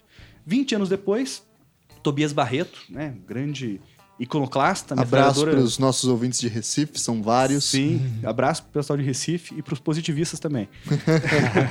o metralhadora giratória né, critica a metafísica do, do, do regime anterior. Tobias Barreto entra na discussão do poder metralhador simplesmente para dizer é, uma grande inspiração minha, o Tobias Barreto, ele entra na discussão sobre o poder mudador para dizer essa discussão não serve para nada. Isso é, isso é, perda de tempo, você discutir o sexo dos anjos, não me interessa nem um pouco. Aliás, nem sei por que, que eu tô falando desse assunto. Ele diz. tô perdendo meu ele tempo Ele diz aqui. literalmente isso. E aí ele entra na discussão, olha que interessante, justamente para fazer aquilo que nem o Zacarias de Góes Vasconcelos, nem o Visconde de Uruguai tinham feito. Ou seja, desqualificar o tipo de argumentação realizado pelos juristas é, do passado. Dizia que eles estavam fazendo metafísica, que aquilo não era ciência, que aquilo não importa, que o que importa é observar na realidade qual é o fundamento de uma ordem jurídica constitucional no Brasil. Naquele sentido positivista ou historicista, lá, a la que tanto influenciava o pensamento jurídico brasileiro no final do século XIX. Então a gente percebe, através desse debate sobre o poder moderador, todas as transformações porque passa o pensamento jurídico brasileiro a partir da metade do século fundado no pensamento do Montesquieu do Espírito das Leis, fundado no pensamento dos ideólogos é, teólogos franceses ali, né, que criticavam o pensamento napoleônico mais empirista, mais é, é, vinculado à letra da Constituição, e depois com Tobias Barreto esse argumento histórico, sociológico, que dizia que é uma bobagem ficar discutindo tanto a letra da lei quanto o espírito da lei, o que interessa é observar na realidade como esse poder funciona. Muito bem, gente. Eu acho que conseguimos simplesmente matar o poder moderador, né? Nas suas análises aqui. Uma puta aula, na verdade. E aí eu acho que a gente poderia então encerrar com uma, aquelas perguntas definitivas que perguntam a resposta do universo e tudo mais, que é o seguinte: é, não vou perguntar para que, que serve isso tudo, né? Porque a gente já falou Já sobre. sabe que não serve pra nada. É. Mas a ideia é o que, que resta da figura do rei na República. Né? A gente vai fazer um programa depois só sobre o processo de proclamação da República e a formação do direito republicano. Mas o que, que dessa discussão, né? A gente viu que o rei que surge lá em uma tradição romana, ele vai se mudando, modificando, etc. E ele, por mais que mude o nome, a roupa, o- a ideia, o conceito, ele ainda se mantém em alguma medida, uma com certa continuidade. E o que, que resta do rei hoje no nosso pensamento jurídico? Hum, e agora? É, o rei, hoje numa república, é um certo Osíris desmembrado. É alguma coisa assim como é, no, no final da monarquia em Roma, do começo pra- da passagem para a república, que, aquele ponto que a gente tinha mencionado, de que parece que o poder real ele é fracionado. Ele, é, ele não é nunca morto, ele nunca é realmente aniquilado do sistema político, porque aparentemente ele representa algo contínuo ou algo fundamental da nossa experiência política, alguns já iriam dizer. né? É, então parece que em algum momento esse poder político ele é fracionado, em vez de ser totalmente destruído, né? e ele vai agora ser dividido entre as magistraturas, entre os poderes, talvez. Né? Mas, claro, no Brasil sempre com um forte presidencialismo. Então, no fundo, ainda nós temos uma experiência eh, brasileira de expectativas de que o chefe de Estado, que também é chefe de governo, seja também o representante da nação como um todo, não somente pelo, pelos representantes parlamentares, de que essa pessoa seja uma autoridade, que tem autoridade como representante da nação, né? de que ele tem poderes eh, eventualmente até extraordinários, né? e que ele, de certa forma, ele cabe a ele dirigir o Estado. Medida provisória, decretar estado de exceção, e aí por diante. Para não falar num certo sebastianismo, que acredita Isso, que salvação. depois de amanhã vem Dom Sebastião salvar o Brasil da, da crise. Sim, é, essa é, e isso é uma característica política brasileira muito forte, né? O, o salvador da pátria. E talvez isso tenha, que chutando, né, uma relação com essa forte é, ligação que nós temos com a figura da realeza, né? Ou a manutenção do imaginário rea- da realeza no Brasil. Né? É. E também essa ideia de que o brasileiro ele se identifica muito, ou então se rejeita muito, dependendo do seu posicionamento, é o seu representante como o presidente, né? É, você se preocupa muito menos com o seu representante no legislativo do que com o seu representante na figura do presidente, né? E de certa forma, o presidente desde da, dos debates da Constituição americana, isso já se, se falava. Será que atribuir muitos poderes ao presidente, será que isso não é permitir um- uma continuidade daqueles poderes monárquicos que muitos dos liberais e muito do constitucionalismo serviu para restringir, né? É, então esse é um debate que não, não tem como acabar, né? Porque o, o rei continua existindo através de outras formas. Ou seja, a gente poderia, talvez, né, né, não. Enfim, talvez dar uma, uma definição elementar aqui, né? Não há Estado sem rei, né? E não há rei sem Estado, né? Por mais que o rei mude as suas, as suas manifestações, a ideia da realeza, né? Não a figura física do rei, mas a- o segundo corpo do rei, para pensar no, no Kontarovitz, continua aí é, firme e forte, assombrando. né? Esse, esse trono vazio, né? Um, Esse trono um vazio. espaço não ocupado, que não pode ser ocupado por ninguém, mas que de alguma forma é um espaço para onde a gente olha e a gente enxerga ali a manifestação da soberania popular. Exato. Claro, a gente não está falando aí de um rei medieval, mas de um rei moderno, né? esse rei que representa o povo, o Dom Pedro I que aceita ficar. É, a gente tem esse trono vazio de alguém que aceitou ficar, que fala em nome do povo, mas é um espaço que não é ocupado por ninguém. Você sabe que isso soou monarquista pra caceta, né? O trono vazio, do povo É. vazio que chorando, sem precisa ser ocupado representante. por alguém. Não, pelo contrário, é um trono que, é um trono que não pode ser ocupado por ninguém. Exato. Não, não, não- Não deve também. Não deve também. Mas não, não quero ofender meus amigos monarquistas. É, mas é um, é um trono que não pode nunca ser ocupado por ninguém, Porque essa, essa. E agora, já que eu fui monarquista 10 segundos atrás, agora você pós-moderno. é, é um trono que não pode ser ocupado por ninguém, porque a representação da soberania popular é, um, é uma realidade que nunca se realiza, quer dizer, é um, é um buscado que nunca se alcança. É, um, é, uma impossibilidade, no sentido, é uma aporia, uma aporia. bem pós-moderno.